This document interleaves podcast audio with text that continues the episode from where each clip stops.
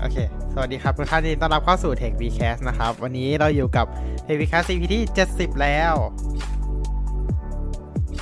เย่เย่ ก็เร็วเหมือนกันนะ เอาจริงๆถ้าพูดตามตรง ใช่ EP ที่ 70 แล้วก็เราทำมาปีที่ 2 แล้วเนาะสำหรับ Tech Vcast ปีที่2ป่ะ ปีที่2ปีสองเอ๊ะแป๊บนึงนะ เสียงเพลงยังดังอยู่ยังได้อยู่ใช่ไหมยังดังอยู่ปรับลงไปเลยประมาณหนึ่งส่วนสี่หลอด โอเค อะ โอเคครับ ก็ยินดีต้อนรับเข้าสู่ Tech Vcast กันสักครั้งอีกสักครั้งหนึ่งแล้วกันเนาะช่วงสัปดาห์ที่ผ่านมา อ่า ก็เรียกได้ว่า จริง ๆ ก็ข่าวที่แบบเด่นที่สุดก็น่าจะเป็นเรื่องเกี่ยวกับ iPhone 14 เหมือนเดิมนั่นแหละ ใช่ เราก็ยังคเป็นงเรื่อองยู่กับที่จะ iPhone 14 เหมือนเดิม ใช่ไหมยังยังไม่ได้แบบมีการเปลี่ยนจาก iPhone 14 เท่าไหร่เนาะสำหรับข่าวในช่วงนี้นะครับ ก็ใช่เอาไปนว่าเดี๋ยวเราจะมาพูดคุยกันในเรื่องอื่นๆก่อนละกันเนาะอาจจะมีพูดถึง iPhone บ้าง อาจจะมีพูดถึงอย่างอื่นบ้างนะครับ โอเค แต่เริ่มแรกงั้นเรามาเรื่องแรกของเรา ที่เรียกได้ว่ามันมีประจำทุกสัปดาห์นั่นแหละอือฮึนั่นครับก็คือ Windows 11 Insider Preview นะครับ สำหรับ Windows Insider ในสัปดาห์นี้นะครับ ก็เรียกได้ว่ามีทั้งหมด ก็มีทั้ง Beta Channel แล้วก็ Dev Channel เลยงั้น Dev Channel เราจะมาเริ่มกันที่ Build 25206 กันก่อนนะครับสำหรับ Build 25206 เนี่ย ก็จะมีเรื่องของ SMB Authentication Rate Limiter นะครับ ก็ในตัวนี้เนี่ย ก็มีการาเปิดการใช้งานตัวนี้เป็นค่าเริ่มต้น แล้วก็ตั้งค่าไว้อยู่ที่ประมาณ 2,000 มิลลิเซก หรือว่าประมาณ 2 วินาที นะครับสำหรับตัวของ SMB ยังไงรายละเอียดเพิ่มเติมเนี่ยก็ อ่าก็ก็รอรอคลิปละกัน แล้วก็สำหรับตัวของ Dialog OpenWidth ที่ปล่อยให้กับที่ปิดปิดฟีเจอร์นี้ไปก่อนหน้านี้นะครับ ดีไซน์ใหม่ของ OpenWidth Dialog นะครับ ก็ตอนนี้เปิดกลับมาใช้งานอีกรอบหนึ่งแล้วนะครับสำหรับตัวของ Windows Insider ใน Dev Channel นะครับ เพราะว่าก่อนหน้านี้เปิดให้ Beta Channel ไปก่อนหน้านี้ละ แล้วก็ในตอนนี้นะครับ ก็ใน Windows Insider เนี่ย build นี้อุ้ย Windows Insider build นี้นะครับ ก็ได้มีการเพิ่มฟีเจอร์ตัวของ Dynamic Refresh Rate เป็นที่เรียบร้อยแล้วนะครับ ให้เราสามารถสลับ อ่า ก็จะเป็นฟีเจอร์ที่ทำการสลับ refresh rate ให้อัตโนมัติสำหรับหน้าจอ 120 Hz ขึ้นไป แล้วก็ต้องรองรับตัวของ variable variable refresh rate ด้วยนะครับ โดยเข้าไปตั้งค่าที่เดียวกันเลยเนาะก็คือตัวของ advanced display นะครับ แล้วก็อยู่ตรงหัวข้อ refresh rate นั่นเอง แล้วก็ อีกอย่างหนึ่งนะครับที่เป็นเนื้อหาสำคัญเกี่ยวกับบิวนี้จริงๆเนี่ย ก็คือเรื่องของ reset this PC option ในในบิวนี้เนี่ย ตัวของ reset this PC option เนี่ยจะทำจะไม่แนะนำให้ใช้นะครับ เนื่องจากว่าตัว option นี้เนี่ย ถ้าใครต้องการ reset PC นะครับ option นี้จะทำให้ตัวของ Universal Windows Apps นะครับ บางส่วนเนี่ย ไม่สามารถใช้งานได้หลัง reset ด้วย option นี้นั่นเองนะครับ ก็ถ้าใครอยาก reset เครื่อง ก็ให้ไปดาวน์โหลดตัวของ ISO มาใช้แทนก่อนนะครับ โอเค แล้วก็อีกอย่างหนึ่ง Insider ก็มีการปล่อยอย่างหนึ่งแต่ว่าไม่เกี่ยวกับบิวนี้ละ นั่นก็คือตัวของแอปพลิเคชัน Photos อันใหม่เลย นะครับ เป็นแอป Photos ที่เอามาแทนแอปเดิมเลยนะครับ ก็ก็คือเขาทำแอปใหม่มาหมดอะแล้วก็แล้วก็พับแอปเดิมออกไปเลย อืมอืม แต่ว่าตัวของแอปนี้เนี่ยก็ต้องบอกนิดนึงว่าตัวของ Photo Viewer ยังเหมือนเดิมเนาะ UI อะไรต่างๆของ Photo Viewer เหมือนเดิม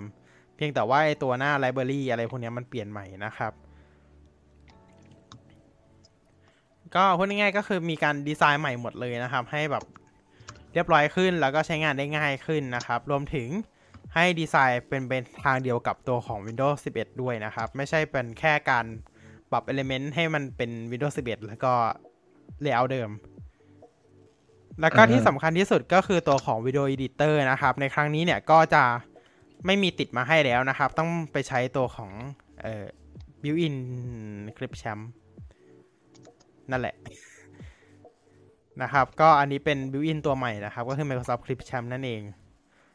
ก็ตัวของ Editor ตัวเดิมเนี่ย ก็ไม่ได้มีติดมาให้แล้วนะครับ แล้วก็ถ้าเกิดใครอยากได้ ใครอยากใช้ตัวของแอป Photo ตัวเดิมนะครับ ก็สามารถไปดาวน์โหลดตัวของ Legacy Photo App ได้จาก Microsoft Store นะครับ ซึ่งตัว Photo App มันเก่าเนี่ย ก็จะติดตัว Editor ตัวเดิมมาให้ด้วยนะ อันนี้ อันนี้คือข้อดี แต่ก็ไม่เคยใช้นะ Editor เนี่ยนั้น ถ้าพูดตามตรงแล้วไม่เคยใช้เลยนะครับ โอเค อะ ไปจนถึงอ้าวแบบนึงเราไปพูดถึง Beta Channel กันนิดนึงดีกว่านิดเดียวไม่มีอะไรเยอะนะครับสำหรับ Beta Channel ในบิลนี้ นั่นก็คือบิล22621.601 แล้วก็ 22622.601 นะครับสำหรับ 2 บิลนี้เนี่ย ก็คือตัวลงท้ายด้วย 2 คือมี มีการปล่อยฟีเจอร์ใหม่ สามารถใช้งานตัวของฟีเจอร์ใหม่ได้นะครับ ส่วนฟีเจอร์ ส่วนตัว 621 เนี่ย ลงท้ายด้วย 1 เนี่ย ก็จะมีการ ก็จะปิด เหมือนปิดฟีเจอร์ ปิดฟีเจอร์เหล่านั้นไว้ก่อนนะครับ โอเค หลักๆ ก็จะเป็นการแก้บั๊กเล็กน้อยจริงๆ ก็คือมีการแก้ แก้บั๊กอยู่แค่สี่สี่ตัวเท่านั้นเอง ในบิวนี้นะครับ ก็รหัสอัปเดตครั้งนี้ก็คือ KB 5 0 1 7 3 8 4นะครับ ก็ที่มีการแก้ไขก็คือเรื่องของ start ก็คือ start date สำหรับตัวของ daylight saving time ในชิลีนะครับ แล้วก็จะมีการแก้ไขเรื่องของการคลิก network icon บน lock screen แล้วก็มีการแก้ไขตัวของการใช้พลังงานของ Dynamic Host Configuration Protocols นะครับสำหรับบางเครื่องที่ใช้งานตัวของ Sleep Mode แล้วก็มีการแก้ไขตัวของ Dual SIM นะครับสำหรับ อ่า Dual SIM Calling ถ้าเกิดเราไม่ได้ ถ้าเกิดเราเลือก No SIM บน อ่า อุปกรณ์ของเราเนี่ย Dual SIM ก็ก่อนหน้านี้ถ้าเกิดเราเลือก No SIM บนอุปกรณ์ของเรา ตัวของ Dual SIM ฟังก์ชันตัวนี้ก็จะไม่สามารถใช้งานได้ ตรงนี้ก็มีการแก้ไขเรียบร้อยนะครับสำหรับตัวของ Beta Channel ประมาณนี้นะครับ โอเค ประมาณนี้สำหรับ2บิลในสัปดาห์นี้นะครับ ครับ อะ โอเค Insider จบอย่างรวดเร็วจริง ๆ เร็วเร็วเร็วมากเดี๋ยวจริงเร็วเกินไหมไหมอ่าอะไรไม่รู้ครับสิโอเคไม่รู้สิครับไม่รู้สิครับว่าเร็วเกินไปไหมเร็วเกินไปไหมไม่รู้สิ โอเค วันนี้เรามาสรุปข่าวแบบไม่ใช่สรุปข่าวเลยเราเรียกว่าบอกเล่าข่าวกันสักเล็กน้อยเนาะสำหรับข่าวของหลาย ๆ เรื่องที่ผ่านมาในสัปดาห์นี้นะครับ อย่างแรกเลยนะครับ ที่เรียกได้ว่าอ่าน่าจะสะเทือนวงการเกมมิ่งกันไประดับหนึ่งก็คือตัวของ NVIDIA นะครับ ที่เปิดตัวตัวของ RTX 4000 Series นะครับอ่าฮะอ่า ล่าสุดเปิดออกมาแล้วแล้วก็หนามากด้วยนะครับสำหรับตัวของ RTX 4000 เนอะเพราะว่าโอเค ตัวของ RTX 4000 นะครับ ก็ในตอนนี้เนี่ย ก็มีการเปิดตัวมาอยู่ 2 รุ่น นั่นก็คือตัวของ 4090 แล้วก็ 4080 นะครับ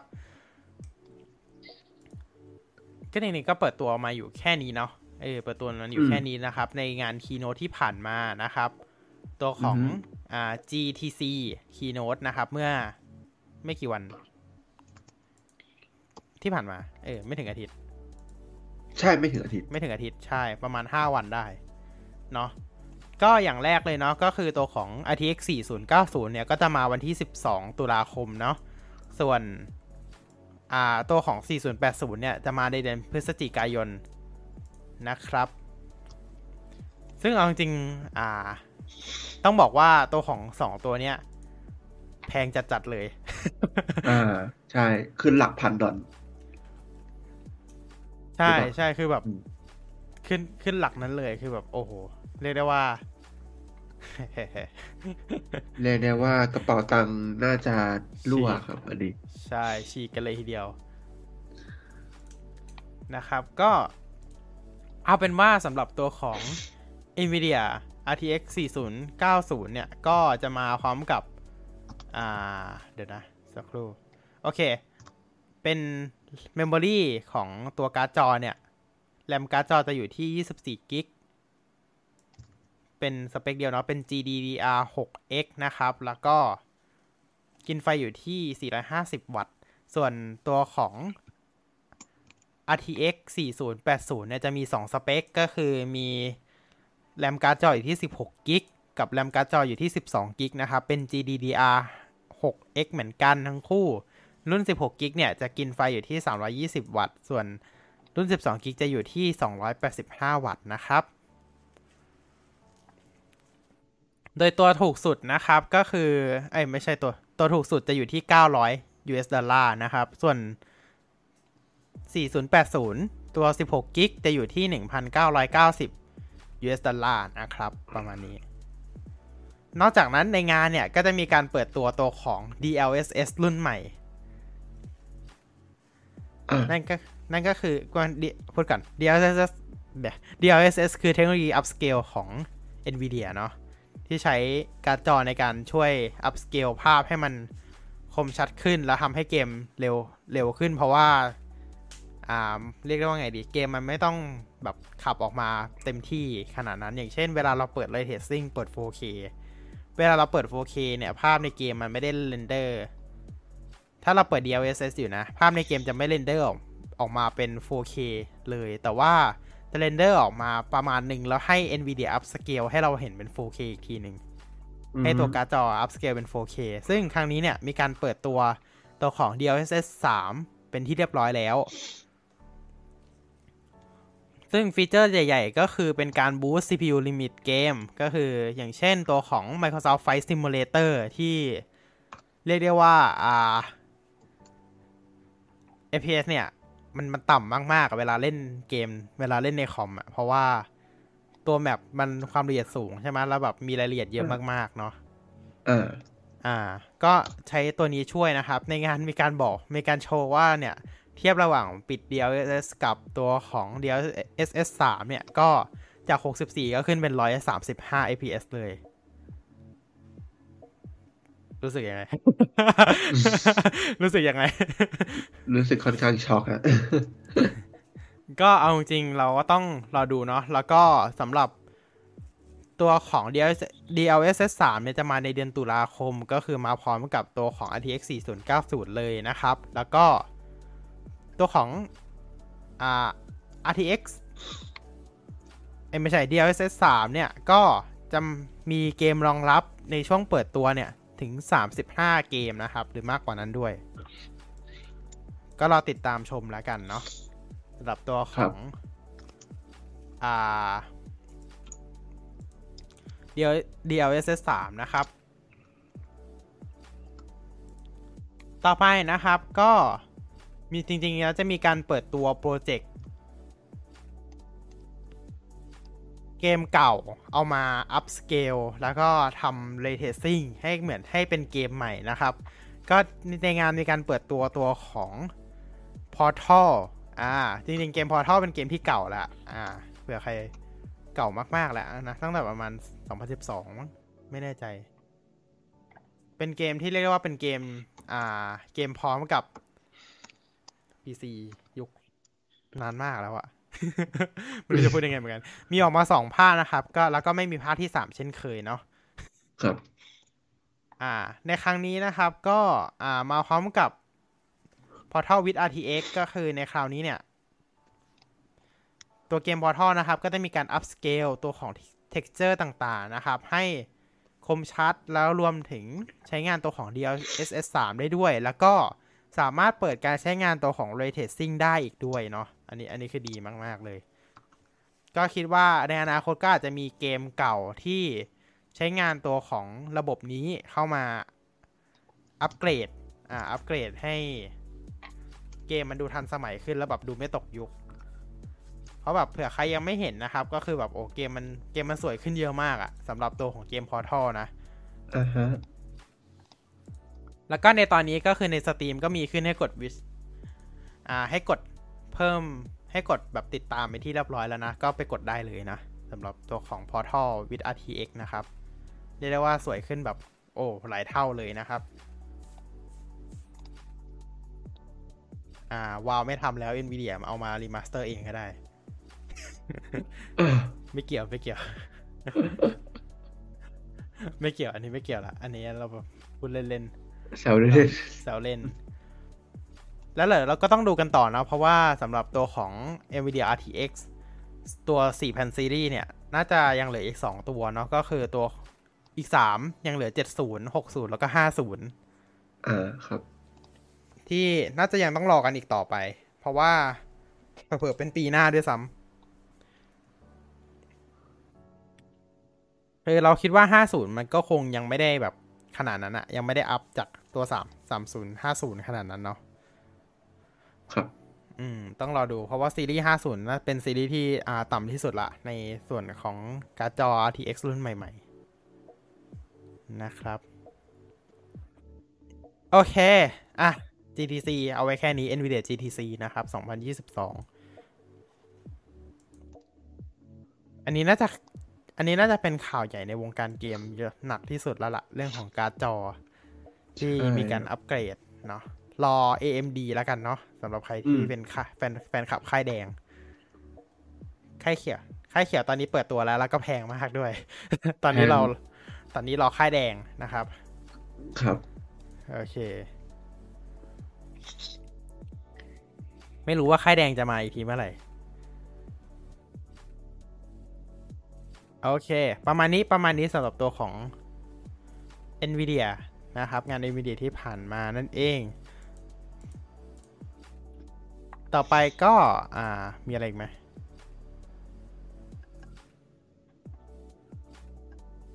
ถามว่ามีอะไรไหมมีสักครู่นะอืมก็นึกไม่ออกแล้วแต่ว่า NVIDIA คุ้นๆอยู่โอเคเนาะอ๋อแล้วข่าวใหญ่ที่ลงกันหลายเพจเหมือนกันเนาะในช่วงสัปดาห์ที่ผ่านมาก็คือตัวของอะแอปจำลอง Dynamic Island บน Android อ๋ออ๋ออ๋อโอเคอ่าอะถ้าทำอันนี้เป็นข่าวเนอะก็โอเคครับ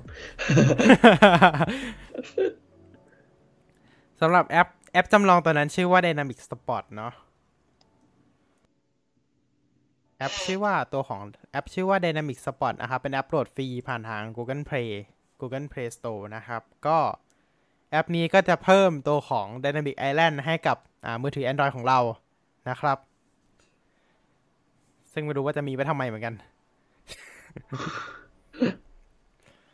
ก็ฟีเจอร์หลักๆของตัวของ Dynamic ไอตัวของ Dynamic Spot ตัวเนี้ย พูดง่ายๆก็คือเป็น อ่า เป็นหลักๆก็คือเอามาใช้ช่วยแจ้งเตือนเฉยๆนั่นแหละอืมก็มีเรื่องของการแจ้งเตือนโนตินะครับ มีการชาร์จแบต เล่นเพลง จับเวลา แล้วก็ อ่า อัดเสียง ครับ อืมอันอันนี้ไม่จำเป็นอันนี้ก็คือใช้ Android ยี่ห้อไหนก็ได้นะ เพราะว่าอืมสุดท้ายแล้วมันจะให้เรามาคอสตอมไมให้เข้ากับตัวรูกล้องเราอยู่ดี อ่า อ่านะครับ ก็สำหรับตัวนี้เนี่ย ก็เรียกได้ว่าอ่ารองรับค่อนข้างเยอะ แล้วก็น่าจะเผลอๆดีที่สุดในตอนนี้ เรียกได้ว่าดีที่สุดในตอนนี้แล้วกัน เพราะว่ามันก็ไม่มีอะไรสำหรับฝั่ง Android ไม่มีอะไรดีกว่านี้ ซึ่ง จากที่ลองโหลดมาใช้ดูเนี่ย ไม่ได้จำเป็นขนาดนั้น ก็จริง ๆ มันไม่จำเป็นแหละครับ ใช่ มันจริง ๆ มันไม่ได้จำเป็นขนาดนั้นนะอ่าสำหรับตัวของ Dynamic Island ตัวนี้เนี่ยบน Android มันไม่ได้จำเป็นขนาดนั้นเลย อือฮึนะครับ อ่า ซึ่งอ่าตัวของ Dyn- ตัวของ Dynamic Island ตรงเนี้ยเออคือบางทีมันก็จะออกบักๆด้วยนะ นิดหนึ่งเท่าที่ลองใช้งาน เพราะด้วยความที่มันเริ่มมันนี้ มันไม่ใช่เป็น OS อะเออมันไม่ใช่เป็นของ OS โดยตรง มันเป็นแบบแต่ปกอ่าติเป็นแอป แล้วก็ใช้วิธีการแสดงอยู่เนี่ยหน้าจออื่นมากกว่านะครับอืมเพราะ Android เวลา Android อะ มันจะสามารถแสดงแบบหน้าต่างหน้าบางส่วนของทับแอปอะได้ทับบนทับอยู่ด้านบนสุดได้เนาะ เออเพราะฉะนั้นก็บางทีสังถ้าสังเกตก็คือ Picture in Picture บางตัวเนี่ย มันจะไม่ได้ใช้ Picture Picture ระบบ แต่ว่ามันบางทีเขาเขียน Picture in Picture ขึ้นมาเองก็มีเหมือนกัน ก็คือใช้ฟีเจอร์ตัวเนี้ยอย่างเช่น Facebook อ่าฮะอ่า Facebook นี่ลงทุนมาเขียน Picture in Picture ขึ้นมาเอง ไม่ยอมใช้ของ Android นะครับ ครับ สรุปอันนี้คือเรามาแซะเหรอ มาแซะแน่นอนเอ้ยเนอะก็เอาจริงๆก็ถ้าลงหลายคนอยากลองใช้ก็สามารถไปลองติดตั้งดูกันได้เนาะแต่ถ้าถามความคิดเห็นก็คือมันไม่ค่อยจำเป็นเท่าไหร่สำหรับการติดตั้งตัวนี้นะครับอืมเราก็ใช้ของเราต่อไป Dynamic นั่นแหละอ่ามันไม่มีมันไม่มีอะไรให้เราแบบ อันนี้ขนาดนั้นเนาะเอออือหือเพราะว่าอ่าโทรศัพท์ Android ในปัจจุบันหลาย ๆ เครื่องเนี่ยก็เรียกได้ว่าติ่งมันเล็ก ไม่รูมันเล็กมาก ๆอะ เล็กจนแบบ อาจจะไม่ไม่ค่อยจำเป็นเท่าไหร่ด้วย อ่า เล็กจนไม่ค่อยจำเป็นเท่าไหร่ขนาดนั้นนะครับ ก็เราติดตามดูลองใช้งานดูกันล้วกันเนาะก็มีทั้งแบบฟรีแล้วก็แบบ แล้วก็มีฟีเจอร์บางส่วนที่ต้องเสียตังค์เพิ่มด้วยนะครับ อันนี้ก็คือในส่วนของ Dynamic Island บน Android โอเคนะครับ มีความคิดเห็นยังไงกับเรื่องนี้ไหม อ่า เอาจริง ๆ ก็ คือถ้าถามว่าคนคนคิดเนี่ย เอ่อเขารู้สึกยังไง ไม่ไม่ใช่สิ หมายถึงต้องพูดอย่างนี้ คืออ่าเข้าใจว่าแบบสิ่งที่ Apple ทำมันก็มักจะส่งผลให้ คนอื่นๆ หรือโดยเฉพาะค่ายหุ่นยนต์อะอืมทำบ้างอะไรเงี้ยก็มีคนใช่ทำอันนี้ก็ไม่ผิดครับ ก็คิดว่าเป็นเป็น เป็นกิมมิคอ่าเขาเรียกว่าไงเป็นเป็นเป็นความคิดสร้างสรรค์ที่แต่แต่ละคนจะเอามาใช้อะนะแต่ว่าถ้าถามในเรื่องความจำเป็นอย่างที่อ่าได้บอกไปก็คือมันไม่ได้จำเป็นมากขนาดนั้น แล้วก็อีกอย่างก็คือความ ความเสถียรอะยังไงมันก็สู้ OS จริง ๆอะไม่ได้อยู่แล้ว อันนี้เป็นการ draw over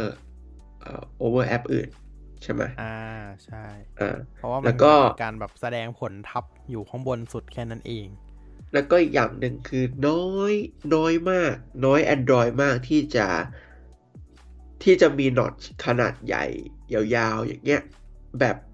แบบ iPhone ใช่เพราะอะถ้าย้อนกลับไปไม่ไม่ใช่นะเมื่อก่อนหน่อยสิเมื่อก่อนอะเมื่อก่อนเจาะรูตขรนาดงเนี้ยมันเยอะ อืมเออเมื่อก่อนเจาะรูขนาดใหญ่มันเยอะครับ แต่หลังๆปัจจุบันเนี่ยมันไม่ได้เยอะขนาดนั้นแล้วมันแบบมันมันค่อนข้างเล็กแบบแทบจะเกลื่อนไปกับสเตตัสบาร์แล้วอะคือแบบสเตปัจจุบันเนี่ยสเตตัสบาร์มันก็แบบขนาดพอๆกัน ขนาดพอๆกับแบบตัวนอชไม่ต้องบอกว่า ตัวเจาะรูเนี่ย มันขนาดพอๆกับสเตตัสบาร์เลย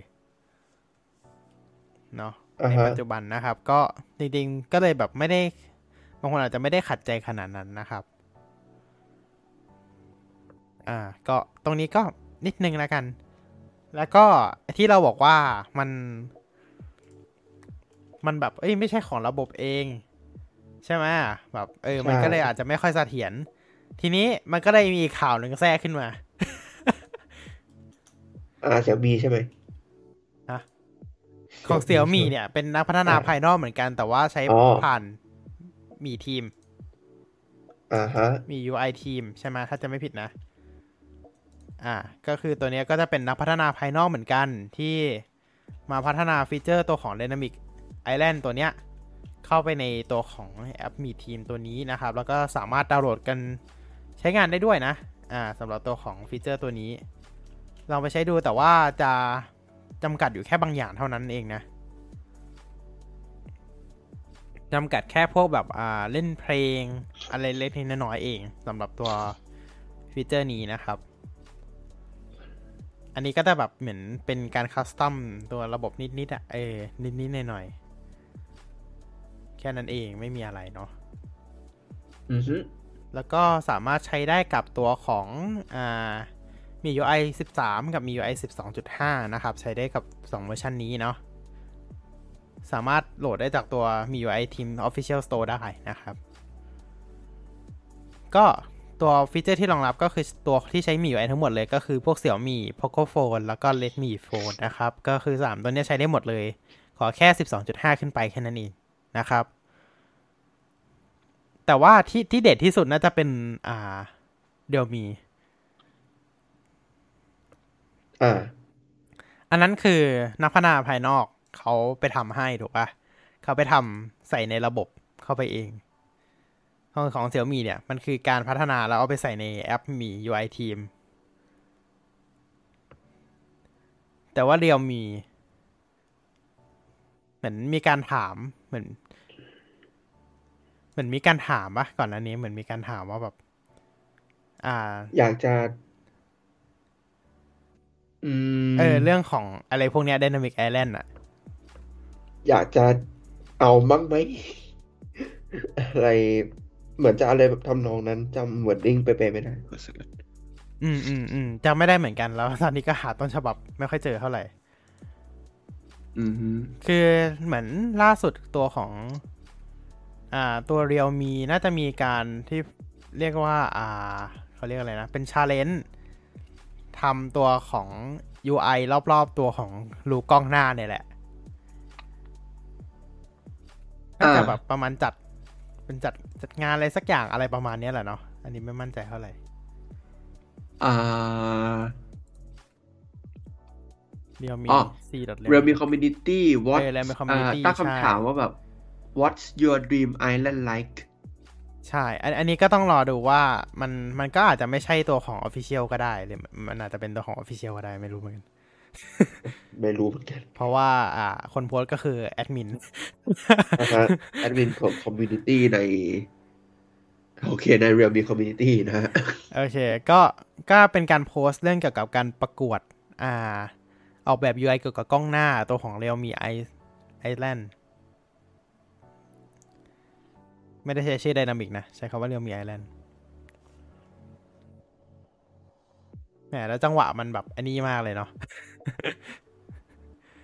นั่นแหละครับก็อันนี้เขามีการจัดประกวดขึ้นมานะครับ โดยที่อ่ามีการประกาศผลผู้ชนะด้วยเนาะอ่าเป็นฮะสามคอนเซปต์ที่ดีที่สุดนะครับอ่าครับ โดยให้เข้าร่วมผ่าน Google Form เนี่ยนะครับนี่เออเดี๋ยวมีนะครับ ต้องรอดูเนาะอืม แต่ว่ายังไงก็คงมาปีหน้าแน่ๆไม่ใช่ปีนี้หรอก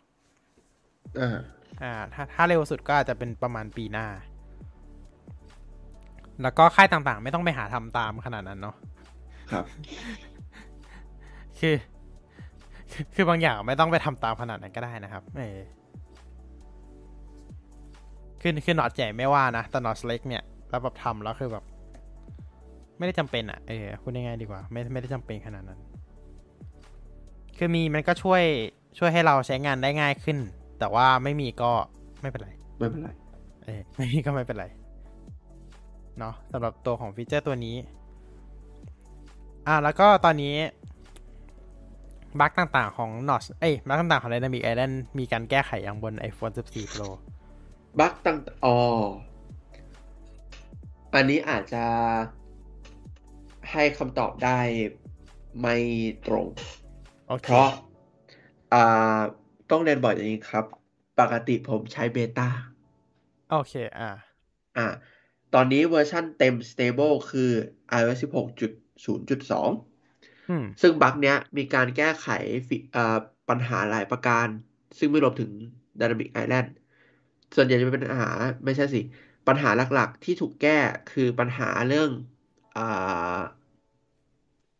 อ่าอ่าเหมือน OIS ทำงานผิดปกติในแอป Third Party บางแอป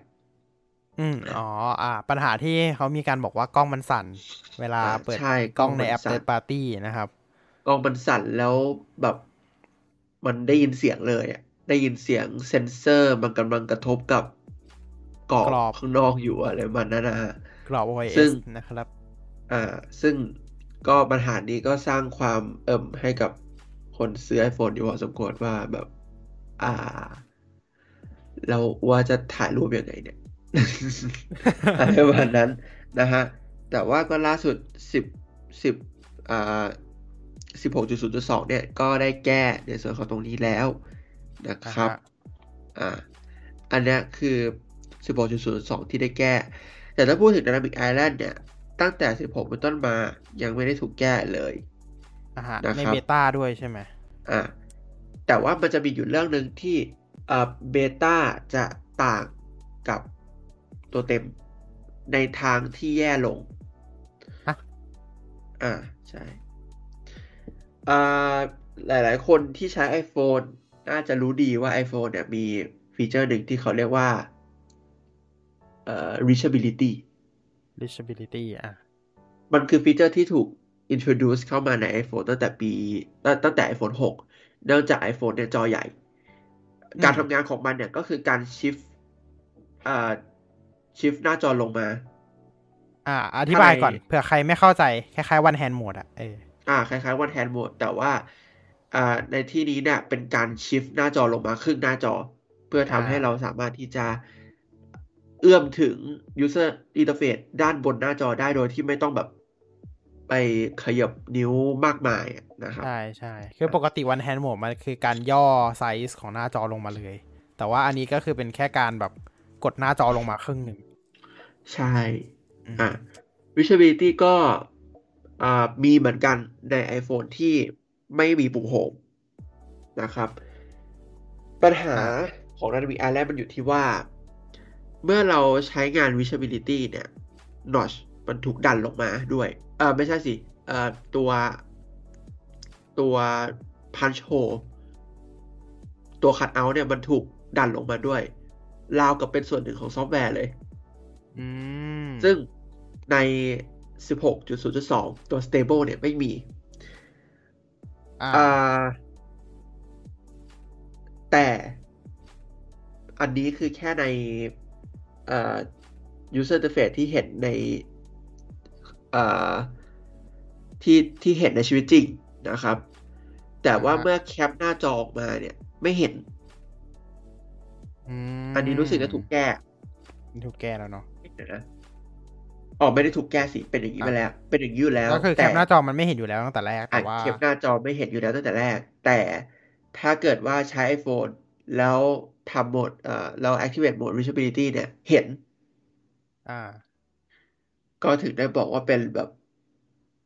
เป็นฟีเจอร์ที่ปรับปรุงในทางที่แย่ลง แย่ลงเนาะบางอืมนะฮะโอเค งั้นก็ต้องรอดูกันต่อไปก็ส่ง feedback กันไปแล้วกันเนาะอะสำหรับก็ตัวฟีเจอส่งร์ฟีนี้ดแบ็กกันอะก็ส่งก็ส่งฟีดแบ็กไปนะครับ ใช่เพอพอคิดว่ายังไงทาง Apple ก็ต้องรับฟังอยู่แล้วแหละอืม ไม่งั้นเขาจะมีให้ส่ง feedback ทำไมล่ะ ใช่ ยังไงก็ต้องรับฟังอยู่แล้วนะครับ ก็ยังไงใครเจอปัญหาอะไรใน iOS รุ่นใหม่ รวมถึงตัว feature บน iPhone 14 14 Pro เนี่ย ก็ให้ลองส่ง feedback มาทางแอป feedback เนาะสำหรับคนที่ใช้ beta นะครับ คนส่วนส่วนคนทั่วไปก็ไม่มีอะ ส่งไม่ได้ ไม่มีไม่มีส่งไม่ได้ อ่านะครับนะครับก็ สำหรับผู้ใช้ Public Beta หรือว่า Developer Beta ก็สามารถส่งฟีดแบ็กได้เนาะถ้าเกิดมันมีปัญหาพวกอ่าตัวของ Dynamic Island เอยหรืออะไรพวกเนี้ยก็ลองส่งดูได้นะครับ ครับอืมโอเคนะครับ ก็เดี๋ยวเราขอพักกันสักครู่นิดนึง แล้วเดี๋ยวเรากลับมาเจอกันในช่วงต่อไปเนาะครับผม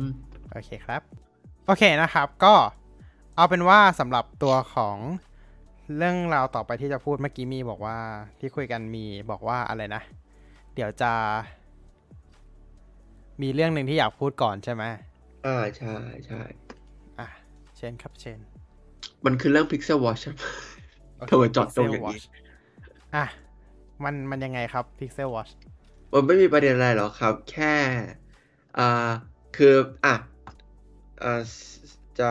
แบบจะสปอยเลยไหมว่าแบบสัปสัปดาห์อีกสองสัปดาห์หน้าเราจะพูดจะต้องพูดถึงเรื่องอะไรกัน อะอีกสองสัปดาห์หน้ายังไงเราก็ต้องพูดถึงเรื่องของงาน Made by Google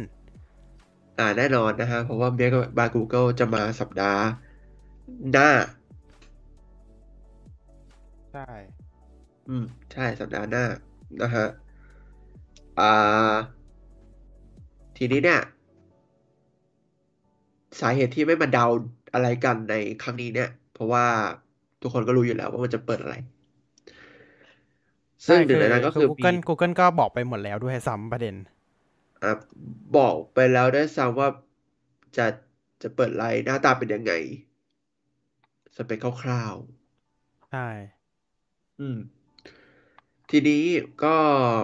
อ่าจะพูดว่ายังไงดีอ่า Google เนี่ยก็ได้ปล่อยวิดีโอ Pixel Watch Unveil มาแบบ สั้นๆเล็กๆน้อยๆเป็นให้ดูดีไซน์คร่าวๆนะครับไม่ได้เจาะลึกเรื่องสเปคอะไร แต่สิ่งที่หลายทำหลายๆ คน trigger สังเกตกันมากเนี่ยก็คือ หน้าจอหน้าปัดนาฬิกามันเนี่ย มีความเว้นขอบไว้เยอะพอสมควร อ่าทำให้หลายๆ คนตั้งข้อสังเกตตั้งตั้งคำถาม ตั้งข้อสังเกตกันว่า เอ๊ะ สมาร์ทวอทช์ทรงกลม เปิดตัวปี 2022 ทำไมถึงขอบหนาจัง หรืออะไรยังไง คือขอบขอบมันหนาผิดปกติ อ่า มันเว้นพื้นที่ดำไว้เยอะผิดปกติ คือมันก็ไม่ควรที่จะเยอะอย่างนั้น แต่ว่ามันก็เยอะ แบบหนาเตอะเลย หลาย ๆ คนก็เป็นอันงงกันว่าเกิดอะไรขึ้นกับดีไซน์เอ่อ Pixel Watch ล่าสุดที่อ่า Google ใช่ปล่อยออกมา คือเพซึ่งราะว่าถ้าถ้าเราดูธรรมดาเราดูไม่ออกหรอกเนาะเวลาที่มันแบบมันปิดจออะมันปิดจอใช่ แต่พอดูเอ่อเวลาหน้าปัดมันขึ้นมาเนี่ย มันก็แบบสังเกตได้ชัดเลยว่าขอบมันค่อนข้างหนา อืม ขอบมันจะค่อนข้างหนากว่าปกติอะซึ่งอ่าอย่างที่รู้ๆกันก็คือเราขอไม่ด่วนสรุปแล้วกัน ว่ามันจะหนาอย่างนี้ไหม ก็รอดูในงานอีกสัปอ่าอีกสัปดาห์หนึ่งใช่แต่คือภาจพริงๆที่ไอ้อ่าเรื่องเรื่องขอบขอบหนาจริง ๆ อยากให้เปลี่ยนตรงขอบตรงนั้นเป็นอย่างอื่นไปเลยก็ดีนะอ่าใช่เอออัอันนี้มันแบบเป็นกระจก อ่าครึ่ง แบบครึ่งด้านเลยอะใช่ใช่ข้างหน้าก็คือห่อด้วยกระจกหมดเลย ใช่ คืออย่างของซัมซุงอะซัมซุงก็ใช้เลือกใช้เป็น เมื่อก่อนก็ขอบหนาเหมือนกันถูกปะแต่ซัมซุงก็อ่าฮะเลือกใช้เป็นไอตัวหมุนอะอ่าเออ จะมีวงแหวนเอาไว้หมุน หมุน หมุนดูได้เนาะ อันนี้ อันนี้อ่าฮะก็ถือว่าเป็นการแบบตัดขอบตัดปัญหาขอบหนาไปได้ดีพอสมควร จริงๆเขาไม่มีปัญหาเรื่องนี้ตั้งแต่แรกอยู่แล้วก็ไม่รู้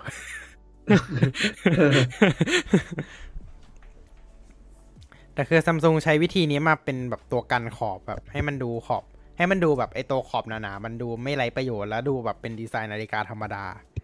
อันนี้ถือว่าทำทำออกมาได้ดีอืมแต่ว่า Google Pixel ถ้าขอบออกมาหนาจริงก็ไม่รู้สิสำหรับปี 2022อะอันนี้ขอไม่ด่วนสรุปแล้วกัน เพราะว่าก็ไม่แน่ อาจจะไม่หนาอย่างนั้นก็ได้ หรือที่หนาเนี่ย คือจงใจให้หนาเป็นโหมด always on หรือเปล่าหรือยังไง อันนี้ก็เอ่ออีกเรื่องหนึ่ง อืม ใช่ใช่ แต่ถ้าถามว่าดูแล้วน่าเกลียดไหมก็ไม่ได้น่าเกลียดนะ เพียงแต่ว่าก็มันอาจจะดูหนากว่ารุ่นอื่นแค่นั้นเอง ใช่ก็ดูไม่น่าเกลียด แต่ว่าก็ดูหนาอืมก็ดูหนะอ่าฮะ ก็นั่นแหละครับ Pixel Watch ที่เอ่ออยากจะเอามาแชร์กัน นิดเล็กๆน้โออยเคครับ ก็สำหรับตัวของ Pixel Watch เนาะก็จะมา อ่า เรียกว่าไงดี จะมาช่วง ไม่รู้เหมือนกัน เพราะว่ายังไม่ได้เปิดตัว แต่ว่า แน่นอนว่าลองงานลองงานแล้วละใกล้ถึงละอืมงานมีวันไหนนะ เอ่อ ถ้าจะไม่ผิดเหมือนจะเป็นหกหรือเปล่า อืม เดือนตุลาเนาะอ่าฮะ เดี๋ยวเดี๋ยวเดี๋ยวเดี๋ยวขอเช็คอีกรอบแป๊บนึงนะบรึบรึบรึบ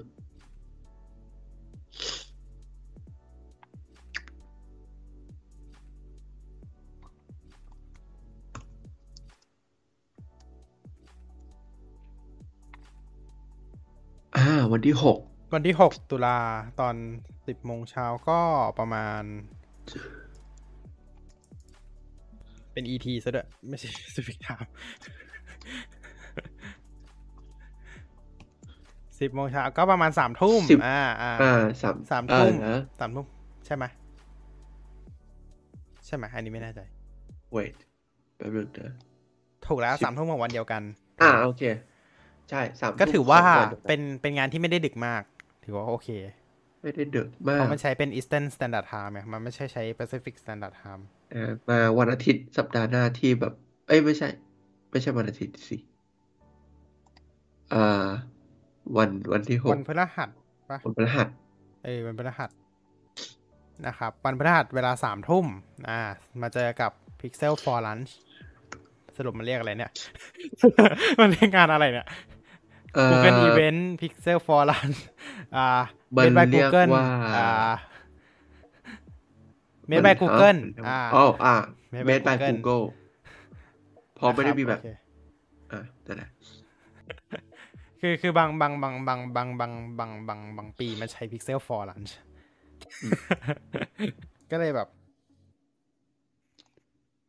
เอ๊ะ สรุปมัน มันยังไง อะไรแบบนี้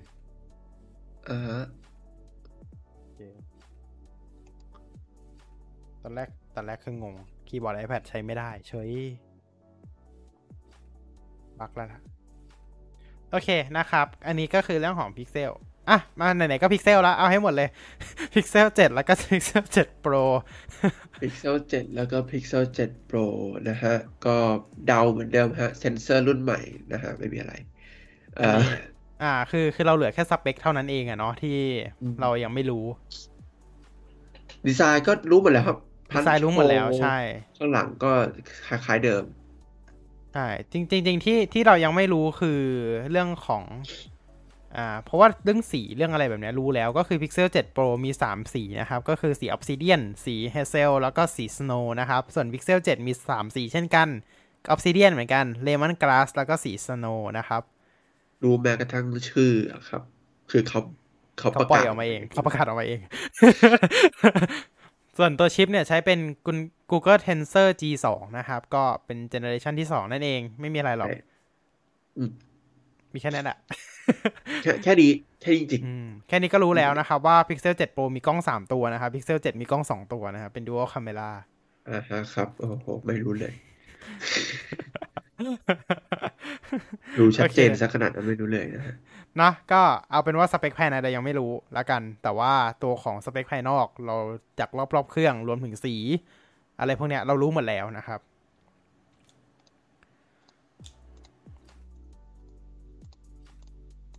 อืม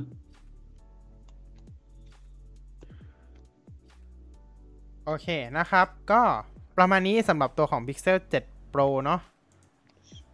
ครับ โอเค แล้วก็จริง ๆแล้ว ก็คือมีแค่สองตอนเนี้ยเขาประกาศออกมาแค่สองรุ่นเนาะแต่เราไม่รู้ว่าจะมีพวก โอ้จริงๆแท็บเล็ตไหมแท็บเล็ตอ่าหลายคนอะคิดถึงไหมมันมันมันหายไปนานพอสมควรนะสำหรับ tablet Pixel เนี่ยอ่ามันหายไปนานแล้วก็ในรู้สึกว่าในงาน I/O ปีนี้ เขาจะ